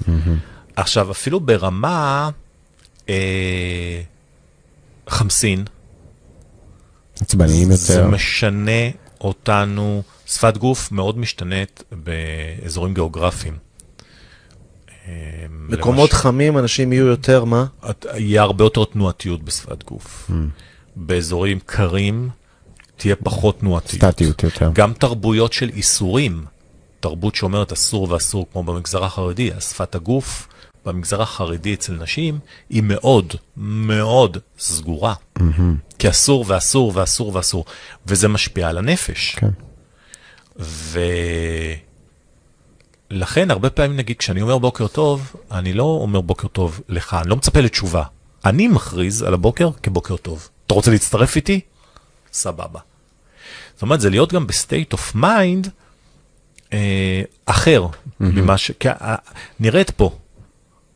זאת אומרת, כש, כשבאנו ועשינו, אני תמיד מסתכל על אנשים ברחוב, ובכל אזור יש את ה... אתה מרגיש את האנרגיה של האזור, גם כשאתה נכנס לחדר אתה מרגיש את האנרגיה. אמרתי לעצמי בוא נראה איזה אנרגיה אני ארגיש פה למטה. ו... ואז אני מסתכל על האנשים, ואתה רואה את כולם פה, לא יודע אם שמת לב, מתחת לבניין, כולם ככה ב... אוקיי, מאוד תזזיתי, אוקיי, אז, אז מה קורה? אז מה, אה, אתה בעינה? אה, אתה הולך לשם? אוקיי, אוקיי. כולם ככה ב... אף אחד לא השאיר איתי מבט. כן. כן. כולם בתוך המיקרו כולם כזה. היו איזה בתוך קטע. כאילו... אני עשיתי את אותו דבר והיה נראה לי כאילו כולם מדוכאים. מה? אני מסתכל, בדיוק עברתי איתו ביחד, גם בבית קפה, אני תמיד מסתכל 360, וכולם נראים לי מבואסים. אתה יודע, כאילו זה מטריקס של עוד יום בחיים. איזה נורא. נכון? אתה גם הרגשת, אבל... בדיוק, בדיוק. כאילו אתה הר- מרגיש... הרגשתי vibe כזה, ואמרתי, רגע, בוא נסתכל, בוא נתחיל לראות איך, אה, מה קורה לאנשים מסביב. עכשיו, נצא מפה, נלך לאזור אחר, יהיה vibe vibe אחר. אחר לגמרי. נגיד פה זה מאוד קשור לכביש הראשי, זה מאוד קשור להמון אנשים שמסתובבים כזה סטייל אה, בו זמנית, אני חושב שיש תנועה מאוד כזה מהירה, לחוצה. אני, אני נגיד, אה, אני זז בהרבה מקומות אה, בעיר, אני עושה תהליכים אה, הוליסטיים לקבוצות, לילדים, לבוגרים, ואני ממש מרגיש את ההבדל ב vibe בכל שכונה ובכל וואו. אזור. זה אחד הדברים שאני הכי אוהב גם, כי זה כאילו אני... קריאת שפת גוף מצוינת. אני לוקח מפה משהו, אני- מצוינת. כן. מהמם. רוטשילד והאווירה והתל אביבי. בדיוק. שאנטי באנטי וחיים יש אזורים שאתה כרגע. יותר תרצה לזוז בהם, יש אזורים שהם יותר כזה סטייל למידתיים, יש אזורים שהם יותר התבוננות כזה פנימה, יש אזורים שהם יותר חברתיים, אז אה, זה מרתק להבין את זה. ממש מעניין. נכון, נכון, הלכתי נכון. איזה יום ליאיר להב, הוא אחד התזונאים הכי חזקים. אז אמרתי לו, ישבתי איתו על עסקים בברזל שם, אז אמרתי לו, בואנה, איזה אזור מגניב. אמר לי, חרא של אזור, אני לא סובל פה את האנשים. כולם פה כמו רובוטריקים, רק זזים והולכים. זה נכון, הוא צודק. כן, הוא צודק, אני במקרה יודע איפה הוא יושב. בברזל. כן, כן, כי יש שם אחלה מסעדה תאילנדית שאני אוכל שם כל הזמן. הוא צודק. הוא כן. ממש, איזה קטע. כן, כן. אז הרבה פעמים באמת, כשאתה רואה, כשאתה רואה דברים מסוימים, אז אתה רואה את רוח הסביבה, וגם זה מה שזה מכניס אותך. יש לי חבר שיש לו עסקים באילת, וכל פעם שהייתי מגיע לאילת הייתי שולח לו הודעה, אתה בא? הוא מגיע באמצע היום, אני אומר נכון, "תגיד, נכון. אתה לא עובד? זה נכון. הוא אומר לי, אחי, זה לא תל אביב. פה זה קצב זה אחר, נכון. פה זזים בכיף. אף אחד פה לא לחוץ. כן. זה נכון. וזה ה vibe של אילת. אילת, תשים לב, איך שאתה נכנס לאילת, יש vibe כזה של, timeless כזה. כן, timeless. כאילו אנשים, גם אלה שעובדים שם, וחיים שם. זה אתה נכון. אומר, התחרותיות היא בכלל לא כמו בתל אביב. התחרותיות שם והדינמיקה, היא דינמיקה של סטלבט. אני- כשגרתי שם שנתיים באילת, זה אחד הדברים שנורא אהבתי. כן. זה אחרת לגמרי, זה מה זה כיף. אתה עובד כמעט בכיף, ואתה, גם אין פקקים, אין כן. לך לחץ.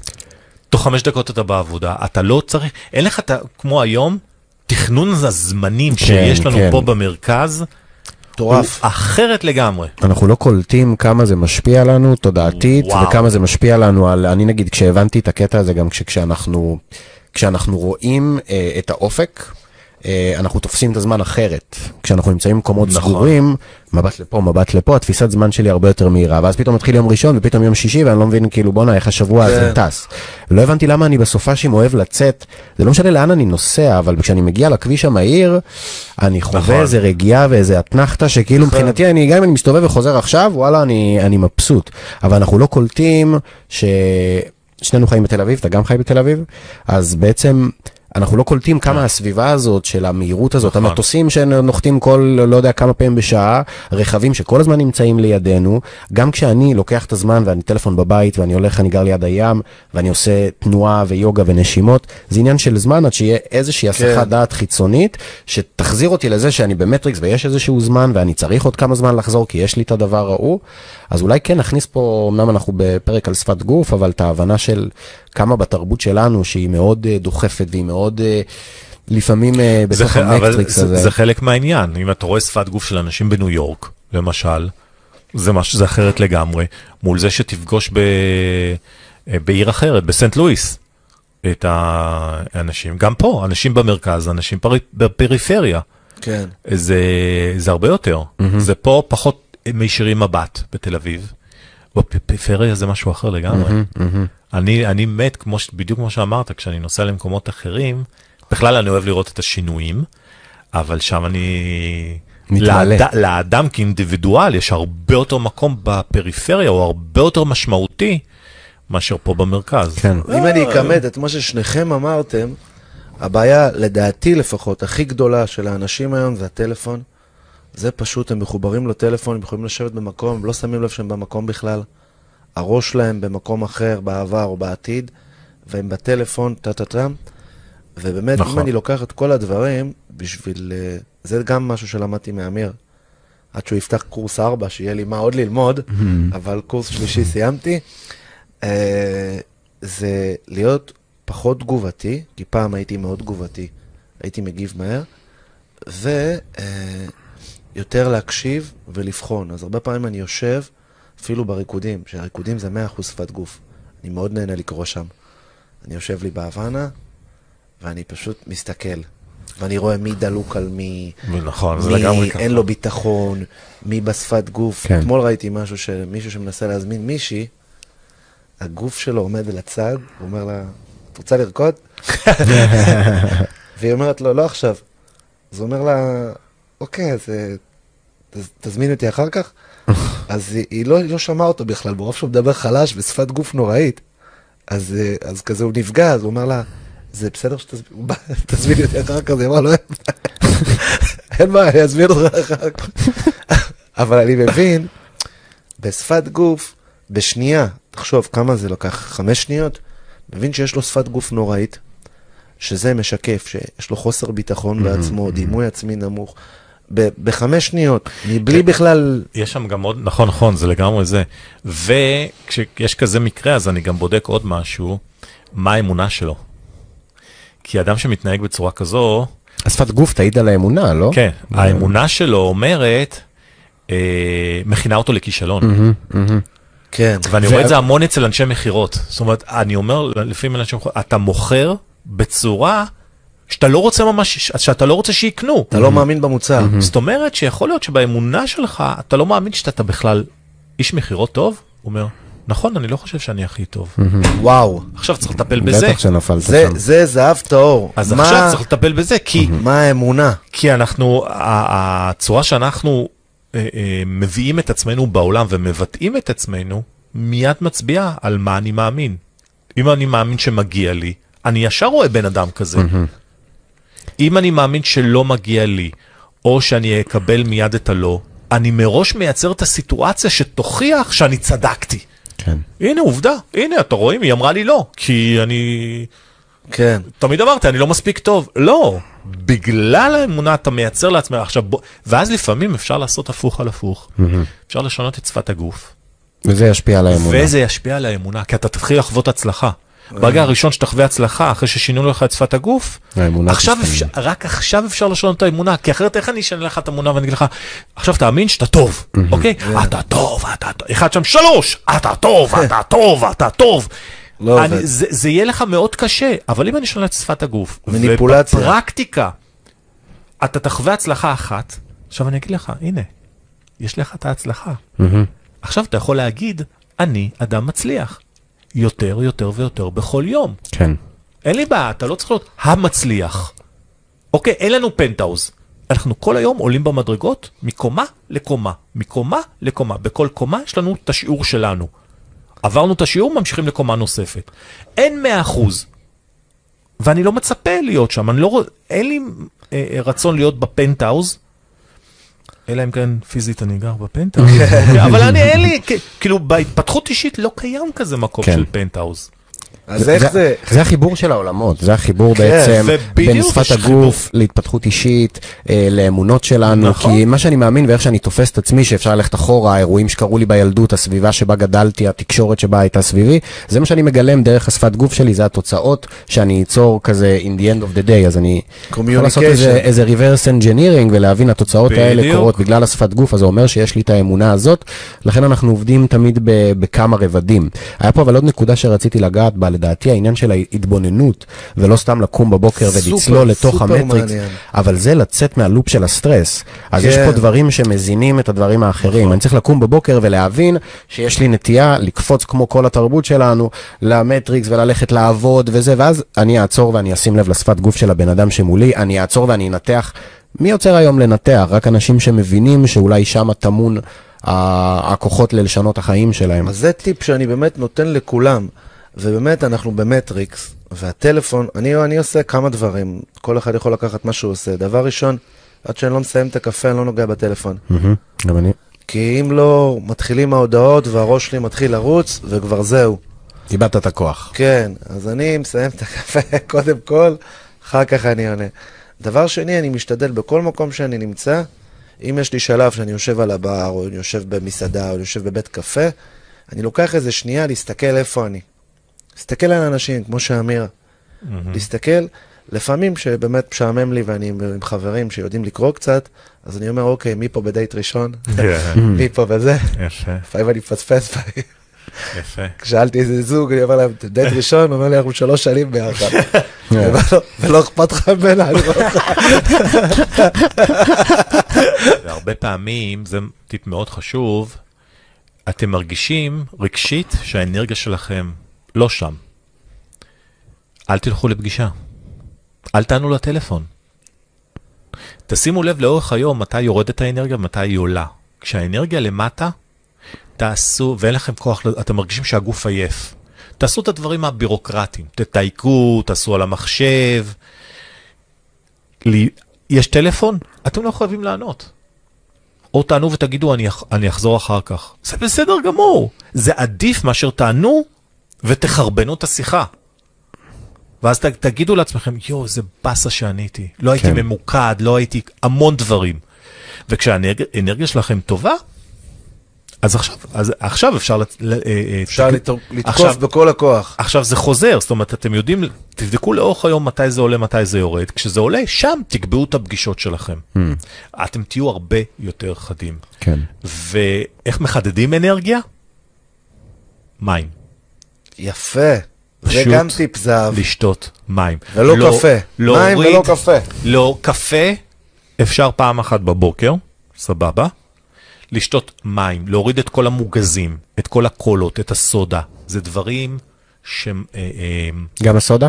גם כן, הסודה, כי זה מוגז, מנפח. גזים לא טוב לבטן. ואז מה שקורה כשהבטן שלך עובדת כדי לא להתמודד, 100%. כל האנרגיה שלך הולכת לשם, כל הדם הולך לשם כדי להתמודד עם זה, ואז הדם לא נמצא במוח, במקום שאתה צריך לחש, לחשוב, או באנרגיה הגופנית שלך. לכן, מים, מים, מים, לפחות שני ליטר ביום שתייה של מים. קפה משתן. זאת אומרת, אם, ש... אם אתה שותה המון קפה ושותה מים, זה בסופו של דבר משתן את כל מה ששתית מבחינת המים, אז זה לא רלוונטי. מים מחדד מחשבה, אה, מנקה דלקות בגוף, גורם לזרם לדם לזרום יותר טוב, ולכן לבצע המון תהליכים יותר טובים ולשתף את המוח, אה, להיות חד ולשתף בת- בתהליכי קוגניציה. אנשים לא יודעים את זה. לפני פגישה, שתי כוסות מים. אתה תהיה הרבה יותר חד בפגישה. ולא נחבר את עשית לא לי נח- חשק לשתות. לא נחבר את זה לתז- לתזונה על הדרך, כי אם אני אוכל ברור. אוכל מעובד שמפעיל לי ברור. סטרס ומעלה לי את הרמות סוכר, אז ברור שאני גם אהיה תזזיתי זה ובשפת שינוי, גוף. נכון, זה שינוי שהרבה יותר קשה מורכב, לאנשים. נכון. פה אני אומר לכם, מים, מים. אתה לא צריך לז... זה נכון שסוכרים ופחמימות אה, פוגעים ביכולת שלנו להעביר תקשורת נכונה. אז לפחות בימים שאתם רוצים להיות ממוקדים, שימו דגש על הדבר הזה יותר. ואני אגיד לך יותר מזה, הרבה פעמים זה מעגל שלילי שמזין את עצמו, כי אתה עייף, אתה אומר, אוקיי, אני אשתה עוד קפה, אני אוכל עוד מתוק, נכון, ואז אתה בלופ, נגמר. שאתה לא... נכון. אז באמת, טיפ טוב, אני אישית, קשה לי לסיים אותו, לא יודע למה לא אוהב מים. אבל... אה, עניין של הרגל. כן, עניין של הרגל, אבל באמת, זה טיפ טוב לצאת ולהזמין פשוט מים. אז טיפ שבוא נגיד ישים, אם אני אהפוך אותו, אז תנסו שבוע, כל פעם שאתם בבית קפה, להזמין רק מים. אני מסתובב איתי עם מים כל הזמן, ואז אני פשוט מודע לכמה אני שותה, האם אני שותה. הנה, גם אני ראיתם, אה, בקבוק מיוחד יש לי, Yes. של 750, שהוא תרמוס, הוא שומר על המים קרים, 750 אה, מיליגרם, ואז אני יודע גם כמה כאלה אני צריך לשתות ביום. יש גם איזה ויסות, זה משהו שאפשר להיכנס פה לזה, אבל הרבה פעמים אנחנו, אנשים שלא מחוברים למים, ש-70% מאיתנו זה מים, אז זה כן. גם אבסורד להגיד שגם אנחנו לא אוהבים מים, כי תכלס זה רוב מה שאנחנו לא, באיזשהו אני אגיד מקום. לך, אפרופו, אנחנו מדברים גם על עסקים והתפתחות אישית. אז uh, אני קורא לזה ה-1% שמנהל את העולם, הוא מהנדס את התודעה שלנו. וחברת קוקה קולה, שהיא החברה הכי חזקה בעולם, היא לא מפרסמת מים. יש לה יותר לידים יש לה חברות מים לגמרי. היא לא מפרסמת מים. כל החברות האלה, וכל הבתי קפה בעולם, וסטארבקס, הם מהנדסים את התודעה שלנו בצורה מסוימת, ש... אה, קפה? אה, יושבים על קפה? אה, בירה? אה, לא משנה איך אתה תהיה, אף אחד כמעט ולא מפרסם מים. בתל אביב מרגיש שבתל אביב ממש הופכת להיות גם מאוד oriented אה, קפה, אז אני ממליץ גם להסתובב עם הבקבוק מים, לק- לקום בבוקר ודבר ראשון אולי להתחיל עם מים. בוא נחבר את זה גם לטיפ שאמרת שבבוקר אנחנו קמים עם סטרס, אז אנחנו נוטים להתחיל לחשוב על הבעיות שלנו ואנחנו נכנסים, הנה אנחנו במטריקס, הנה אנחנו בקורבנות, במקום לקחת הבוקר לאיזושהי רוטינת בוקר, אני מתחיל עם נשימות, מווסת את, ה- את ההורמון של הסטרס, תנועה. זה אה, מדהים. ואז זה גם יגרום לי לרצות לאכול טוב, וזה גם יגרום לי לרצות, דברים מתגלגלים לכיוון הנכון. אז השעה... body and soul, באמת לעשות את זה. יש לזה עוד מלא הסברים. סאדגורו אומר שגם מאוד חשוב להתקלח, כי מכיוון שהגוף שלנו הוא 70% מים, המגע של המים על הגוף למעשה גורם לך איזו תחושה פסיכולוגית מסוימת, ואם אתה הולך בכלל לכל התרבות ההודית, שאנחנו טיפה מתרחקים מהנושא של התפתחות עסקית, אבל כל החיבור לטבע ולכל היסודות, ראיתי פודקאסט מאוד מעניין, שהוא מסביר בהודו, למעשה דבר ראשון, מחברים אותם לאדמה, אש, מים, אה, מחברים אותם קודם כל ליסודות, וזה הזהות שלהם. אז אה, זה בנושא קצת אחר, להתחבר כמה שיותר ל- לטבע, זה יעזור גם לקרוא שפת גוף טוב יותר, כי תקשורת הבין אישית, ואתה יכול באמת לראות שאתה בטבע, שאתה בים, אתה רואה אנשים, יש לך, אתה מיישר מבט, יש עניין. כן. כל הנושאים קשורים, ההתפתחות העסקית לדעתי נובעת ממקום מאוזן ומחובר לעצמי. נכון. שאני באנרגיה החיובית ואני רוצה לתת את הערך שלי החוצה, אז אם אנחנו מחוברים ליסודות, ואם אנחנו עובדים על הסטרס שלנו, ואם אנחנו עובדים על האמונות, ומשם מגיעים לשפת גוף גם, ב... אני גם חושב שאם שבן אדם ידאג לבריאות שלו, המנטלית, הנפשית, הפיזית, השפת גוף תהיה הרבה יותר חיובית באופן טבעי. אני חושב שהרבה פעמים השפת גוף הלחוצה והחסרת ביטחון נובעת מהחוסר הקדשת תשומת לב. אבל בגלל זה פה אנחנו עוטפים הרבה את כל הנושאים האלו. באמת, אח- אחד הדברים בשפת גוף, שאתה יודע, אפילו הצוות מדיה שלי, ש... שאומר לי, אוקיי, ישגב, אתה לא יושב זקוף מספיק, אתה צריך לשבת זקוף, כי אתה משדר משהו, ואני אשמח אם אמיר ייתן אה, כמה טיפים לבאמת מישהו שהוא אה, מנהל, ניגש לעסקה, מבחינת טיפים פשוטים, 1, 2, 3, על ישיבה זקופה, על אה, דיבור עם ידיים, מי שלא מדבר עם ידיים, או תמשיך משם. אני, אני ממליץ לדבר עם ידיים, כי אז המסר עובר כפול, גם במלל וגם בשפת הגוף. מצד שני, לא יותר מדי. מה זה אומר יותר מדי? כי ראיתי אנשים למשל, לא יותר מדי זה אומר לא על כל אות. יש כאלה שמדברים באות מסוימת, אז בכל דבר אנחנו הולכים ישר וקדימה. זאת אומרת, כן. כל דבר הוא מפעיל לי את המילים, את המילים, ואז את התנועה של פר. זה יותר זה מדי. כבר תקופה- זה באמת אם זה לא ה baseline, זה גם ניסיון- זה גם אינדיקציה הוא- להסתרה. הוא רוקד לי ברייקדאנס תוך כדי שהוא מדבר, זה יותר כן. מדי. כן. אבל כן לדבר בשפת הגוף, כי המסר עובר פעמיים, ואז הוא גם יותר אמין, הוא גם תוקף שני דברים, גם הראייתי, גם השמיעתי, גם התזוזתי, גם התחושתי, זה טוב. יפה. אז קודם כל כן לדבר, אה, כן להפעיל ידיים, כי תמיד שואלים מה להפעיל ידיים. כשיושבים ליד שולחן, אחד מול השני, שימו ידיים על השולחן. שנות ה-80, דיברנו בהתחלה, שנות ה-80, היו אומרים, לא, אל תשים ידיים על השולחן. כן, שים ידיים, ביטחון עצמי. פתוח. שים ידיים, אה, אל תיכנס למרחב מחיה של האדם ממול, אבל כן תגדיר את המרחב מחיה שלך, כן שים ידיים על השולחן, מאוד חשוב. לעמוד, לשבת זקוף זה טוב גם מבחינת היכולת שלך להגיב. זאת אומרת, יש לנו שתי עצמות של הישבן, עליהם בעצם אנחנו צריכים לשבת. עצמות גם- הישיבה. גם לא להישען על הגב. זאת אומרת, לא להישען כן. עם... עם אל. ואז כשאתה פה, אתה צריך שרירי גב, זוקפי גב חזקים ובטן חזקים, ואז מה שקורה, הרבה יותר קל לך להפעיל את הגוף, ואחד הדברים הכי חשובים, כשאתה לא... לאט לאט מסדרים את הישיבה, הוא מדבר, אנחנו זה אומרים, גם אוקיי. מזכיר, לוקח אותי למדיטציה, זה תעביר, כש- כשאתה לא, כשאתה לא כפוף, מה קורה כשאתה כפוף? תיבת הנגינה שלך מצטמצמת, ואז הטון דיבור יוצא בצורה אחרת. איזה טיפ מצוין. האזור הזה של בית החזה, שזה תיבת הנגינה, צריכה להיות מאוד רחבה, מאוד פתוחה, ואז הטון דיבור, יוכל, אתה תוכל לנהל אותו, לווסת אותו יותר טוב. ואתה תהיה גם פחות לחוץ, וכשזה הכל מקופל, כבר משהו קורה לטון דיבור שלך.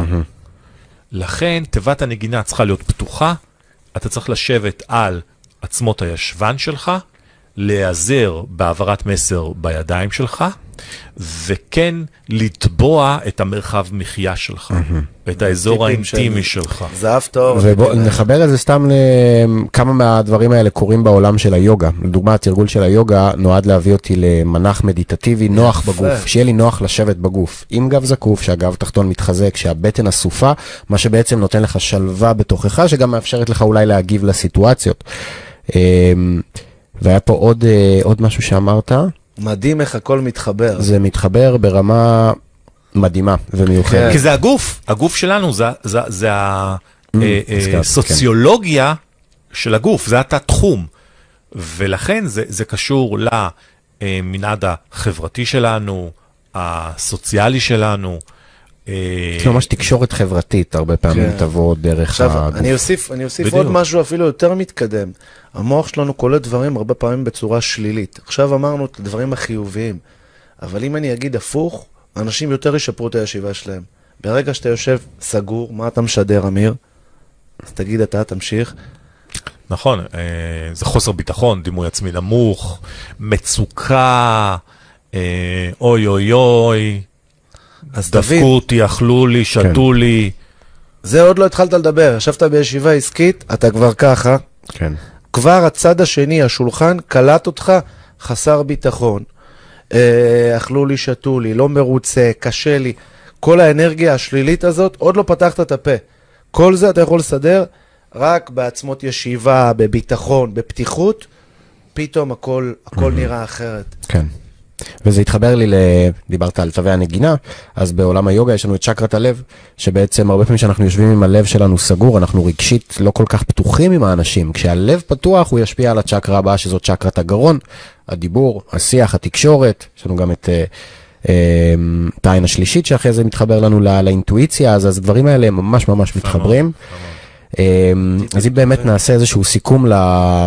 לפרק המרתק הזה היום, אנחנו מבינים איך העולמות האלה מתחברים, איך עבודה אה, פנימית בסופו של דבר תשפיע גם על התקשורת החברתית שלי ואיך אני אה, מתקשר עם הגוף שלי, אה, להבין את הכוח של התבוננות ובעצם... לא רק לבוא ולכתוב, לא רק לבוא ולדבר ולהוציא החוצה את מה שקיים בתוכך, להבין שאנחנו בתוך איזשהו דו-שיח ולהיות בנוכחות עם הבן אדם שממול, כדי לקבל גם את הרמזים ממנו, בין אם זה לשפר את התקשורת, בין אם זה לקחת דברים שאני רוצה לקחת ולשפר, בין אם זה להבין דברים על הצורת תקשורת שלי. אה, נושא מדהים בעיניי. אה, יש לכם משהו אולי אה, לסכם? כן, קודם כל, אני בן אדם משימתי, אמיר יודע, וגם הוא בעצמו משימתי. איפה לומדים? איפה לומדים, איך מתקדמים, מה עושים. אתה יודע, בסופו של דבר, אני שוב פעם אומר, בעקומת למידה שלי, אני לומד משהו, אני צריך ליישם אותו. ואני שם לב שבתרבות האינסטנט הזאת, שיש כל כך הרבה ידע, אנשים פשוט לומדים ולומדים ולומדים, נכון. אבל הם לא נכון. מגיעים ליישום. אז איפה לומדים? איך מיישמים? אז נתנו כמה טיפים טובים של להתבונן, לשתוק, אה, ועוד כמה דברים שהם סופר חשובים. אני בסדנת מכירות מתקדמת שהעברתי, שחילקתי אותם בזוגות, אתם יודעים מה שאלתי אותם בסוף ה... מה שאלתי לדעתכם? שאלתי אותו, מה שמתם לב? לא, שאלתי אותו, אתה סומך על הבן אדם?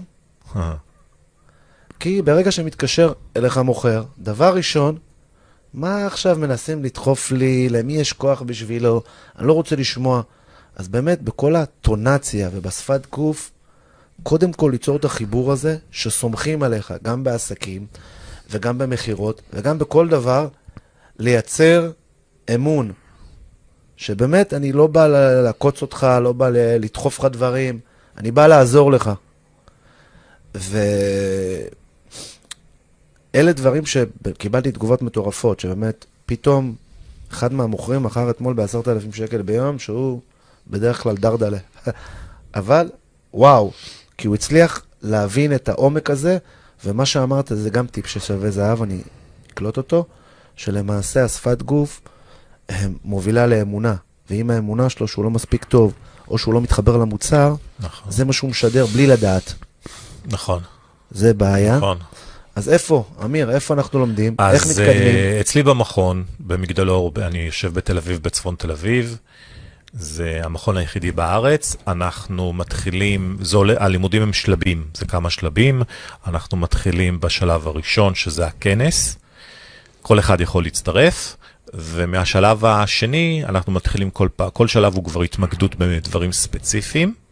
ועומקים נוספים, יש בלי סוף עומקים. שפת גוף לומדים כל החיים, גם לתלמידים שלהם אני אומר, לכן אנחנו תמיד שומר איתם על קשר.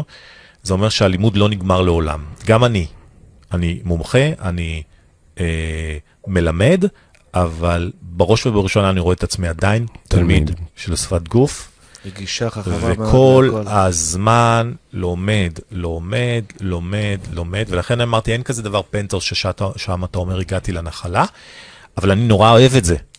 אז אצלי זה, זה מקצוע מרתק ומדהים, ואתה לא ממשיך ללמוד על אנשים כל הזמן, ו... ואז אתה מבין גם בקורונה איזה קומבינות עשו עלינו. וואו, וואו, ו- מטורף. ולכן אני לא התחסנתי. כי אני זיהיתי בת... ב... את כל השקרים של משרד הבריאות, וואו, זה היה תקופה, ולכן באמת. לא התחסנתי. עכשיו אילון מאסק, דיברנו עליו בדרך, שהוא קנה את טוויטר, הוא פתח את כל ה... הוא פתח את התקשורת. כי בהתחלה השתיקו את כל האנשים שאמרו נגד הקורונה, הוא פתח אוקיי. עכשיו, החזיר הכל, אמר, חבר'ה, תקשורת חופשית. מי שרוצה להגיד, שיגיד, ואנחנו מבינים שהייתה פה הונאה בקנה מידה ענק. חיסונים לא פעלו, מכרו דברים, הייתה פה הונאה מטורפת, לדעתי הכי גדולה בהיסטוריה. מדהים מה שעשו מפה. הונאת ענק. וחברות עשו על זה מיליארדים, מיליארדים על, על שטויות. ואיזה פחד, הנה עוד פעם רגש, הפעילו רגש, פחד, כי בפחד אפשר לשלוט באנשים. ואם אני לא הייתי רואה עוד פעם את משרד הבריאות שלנו, את הנציגים עומדים שם ומשקרים, ואפילו נדמה לי פעמיים פרסמתי את זה, לא, לא הייתי יודע את זה. פש, מטורף. וואו. זה... מטורף. בשפת אז גוף. תחשבו, לומדים בשפת גוף איזה יכולות מטורפות, גוף לא קבלת, ידע. הנה עכשיו זה קשור לקבלת החלטות, אני יודע איזה קבלות, איזה החלטות לקבל הן יותר נכונות. מול איזה בנק לקבל איזה משכנתה, מול איזה משקיע להיות עם איזה, איזה משקיע נכון, מה נכון לי, מה לא נכון לי, למי למכור, למי לא, לא למכור, למכור באיזה שהן צורות מסוימות. וואו, זה נוגע בכל דבר, לכן זה מרתק, כי אין מקצוע שזה לא נוגע בו. ואז הוורסטיליות שאני צריך, אני צריך את השינוי כל הזמן. אז זה פעם אחת ברפואה, פעם אחת בביטחון, פעם אחת בעסקים, פעם אחת בזוגיות. המהות היא אותה מהות. זה איך אנחנו מביעים את עצמנו ואיזה מסרים אנחנו קולטים. ועכשיו מה אני עושה עם זה? מרתק.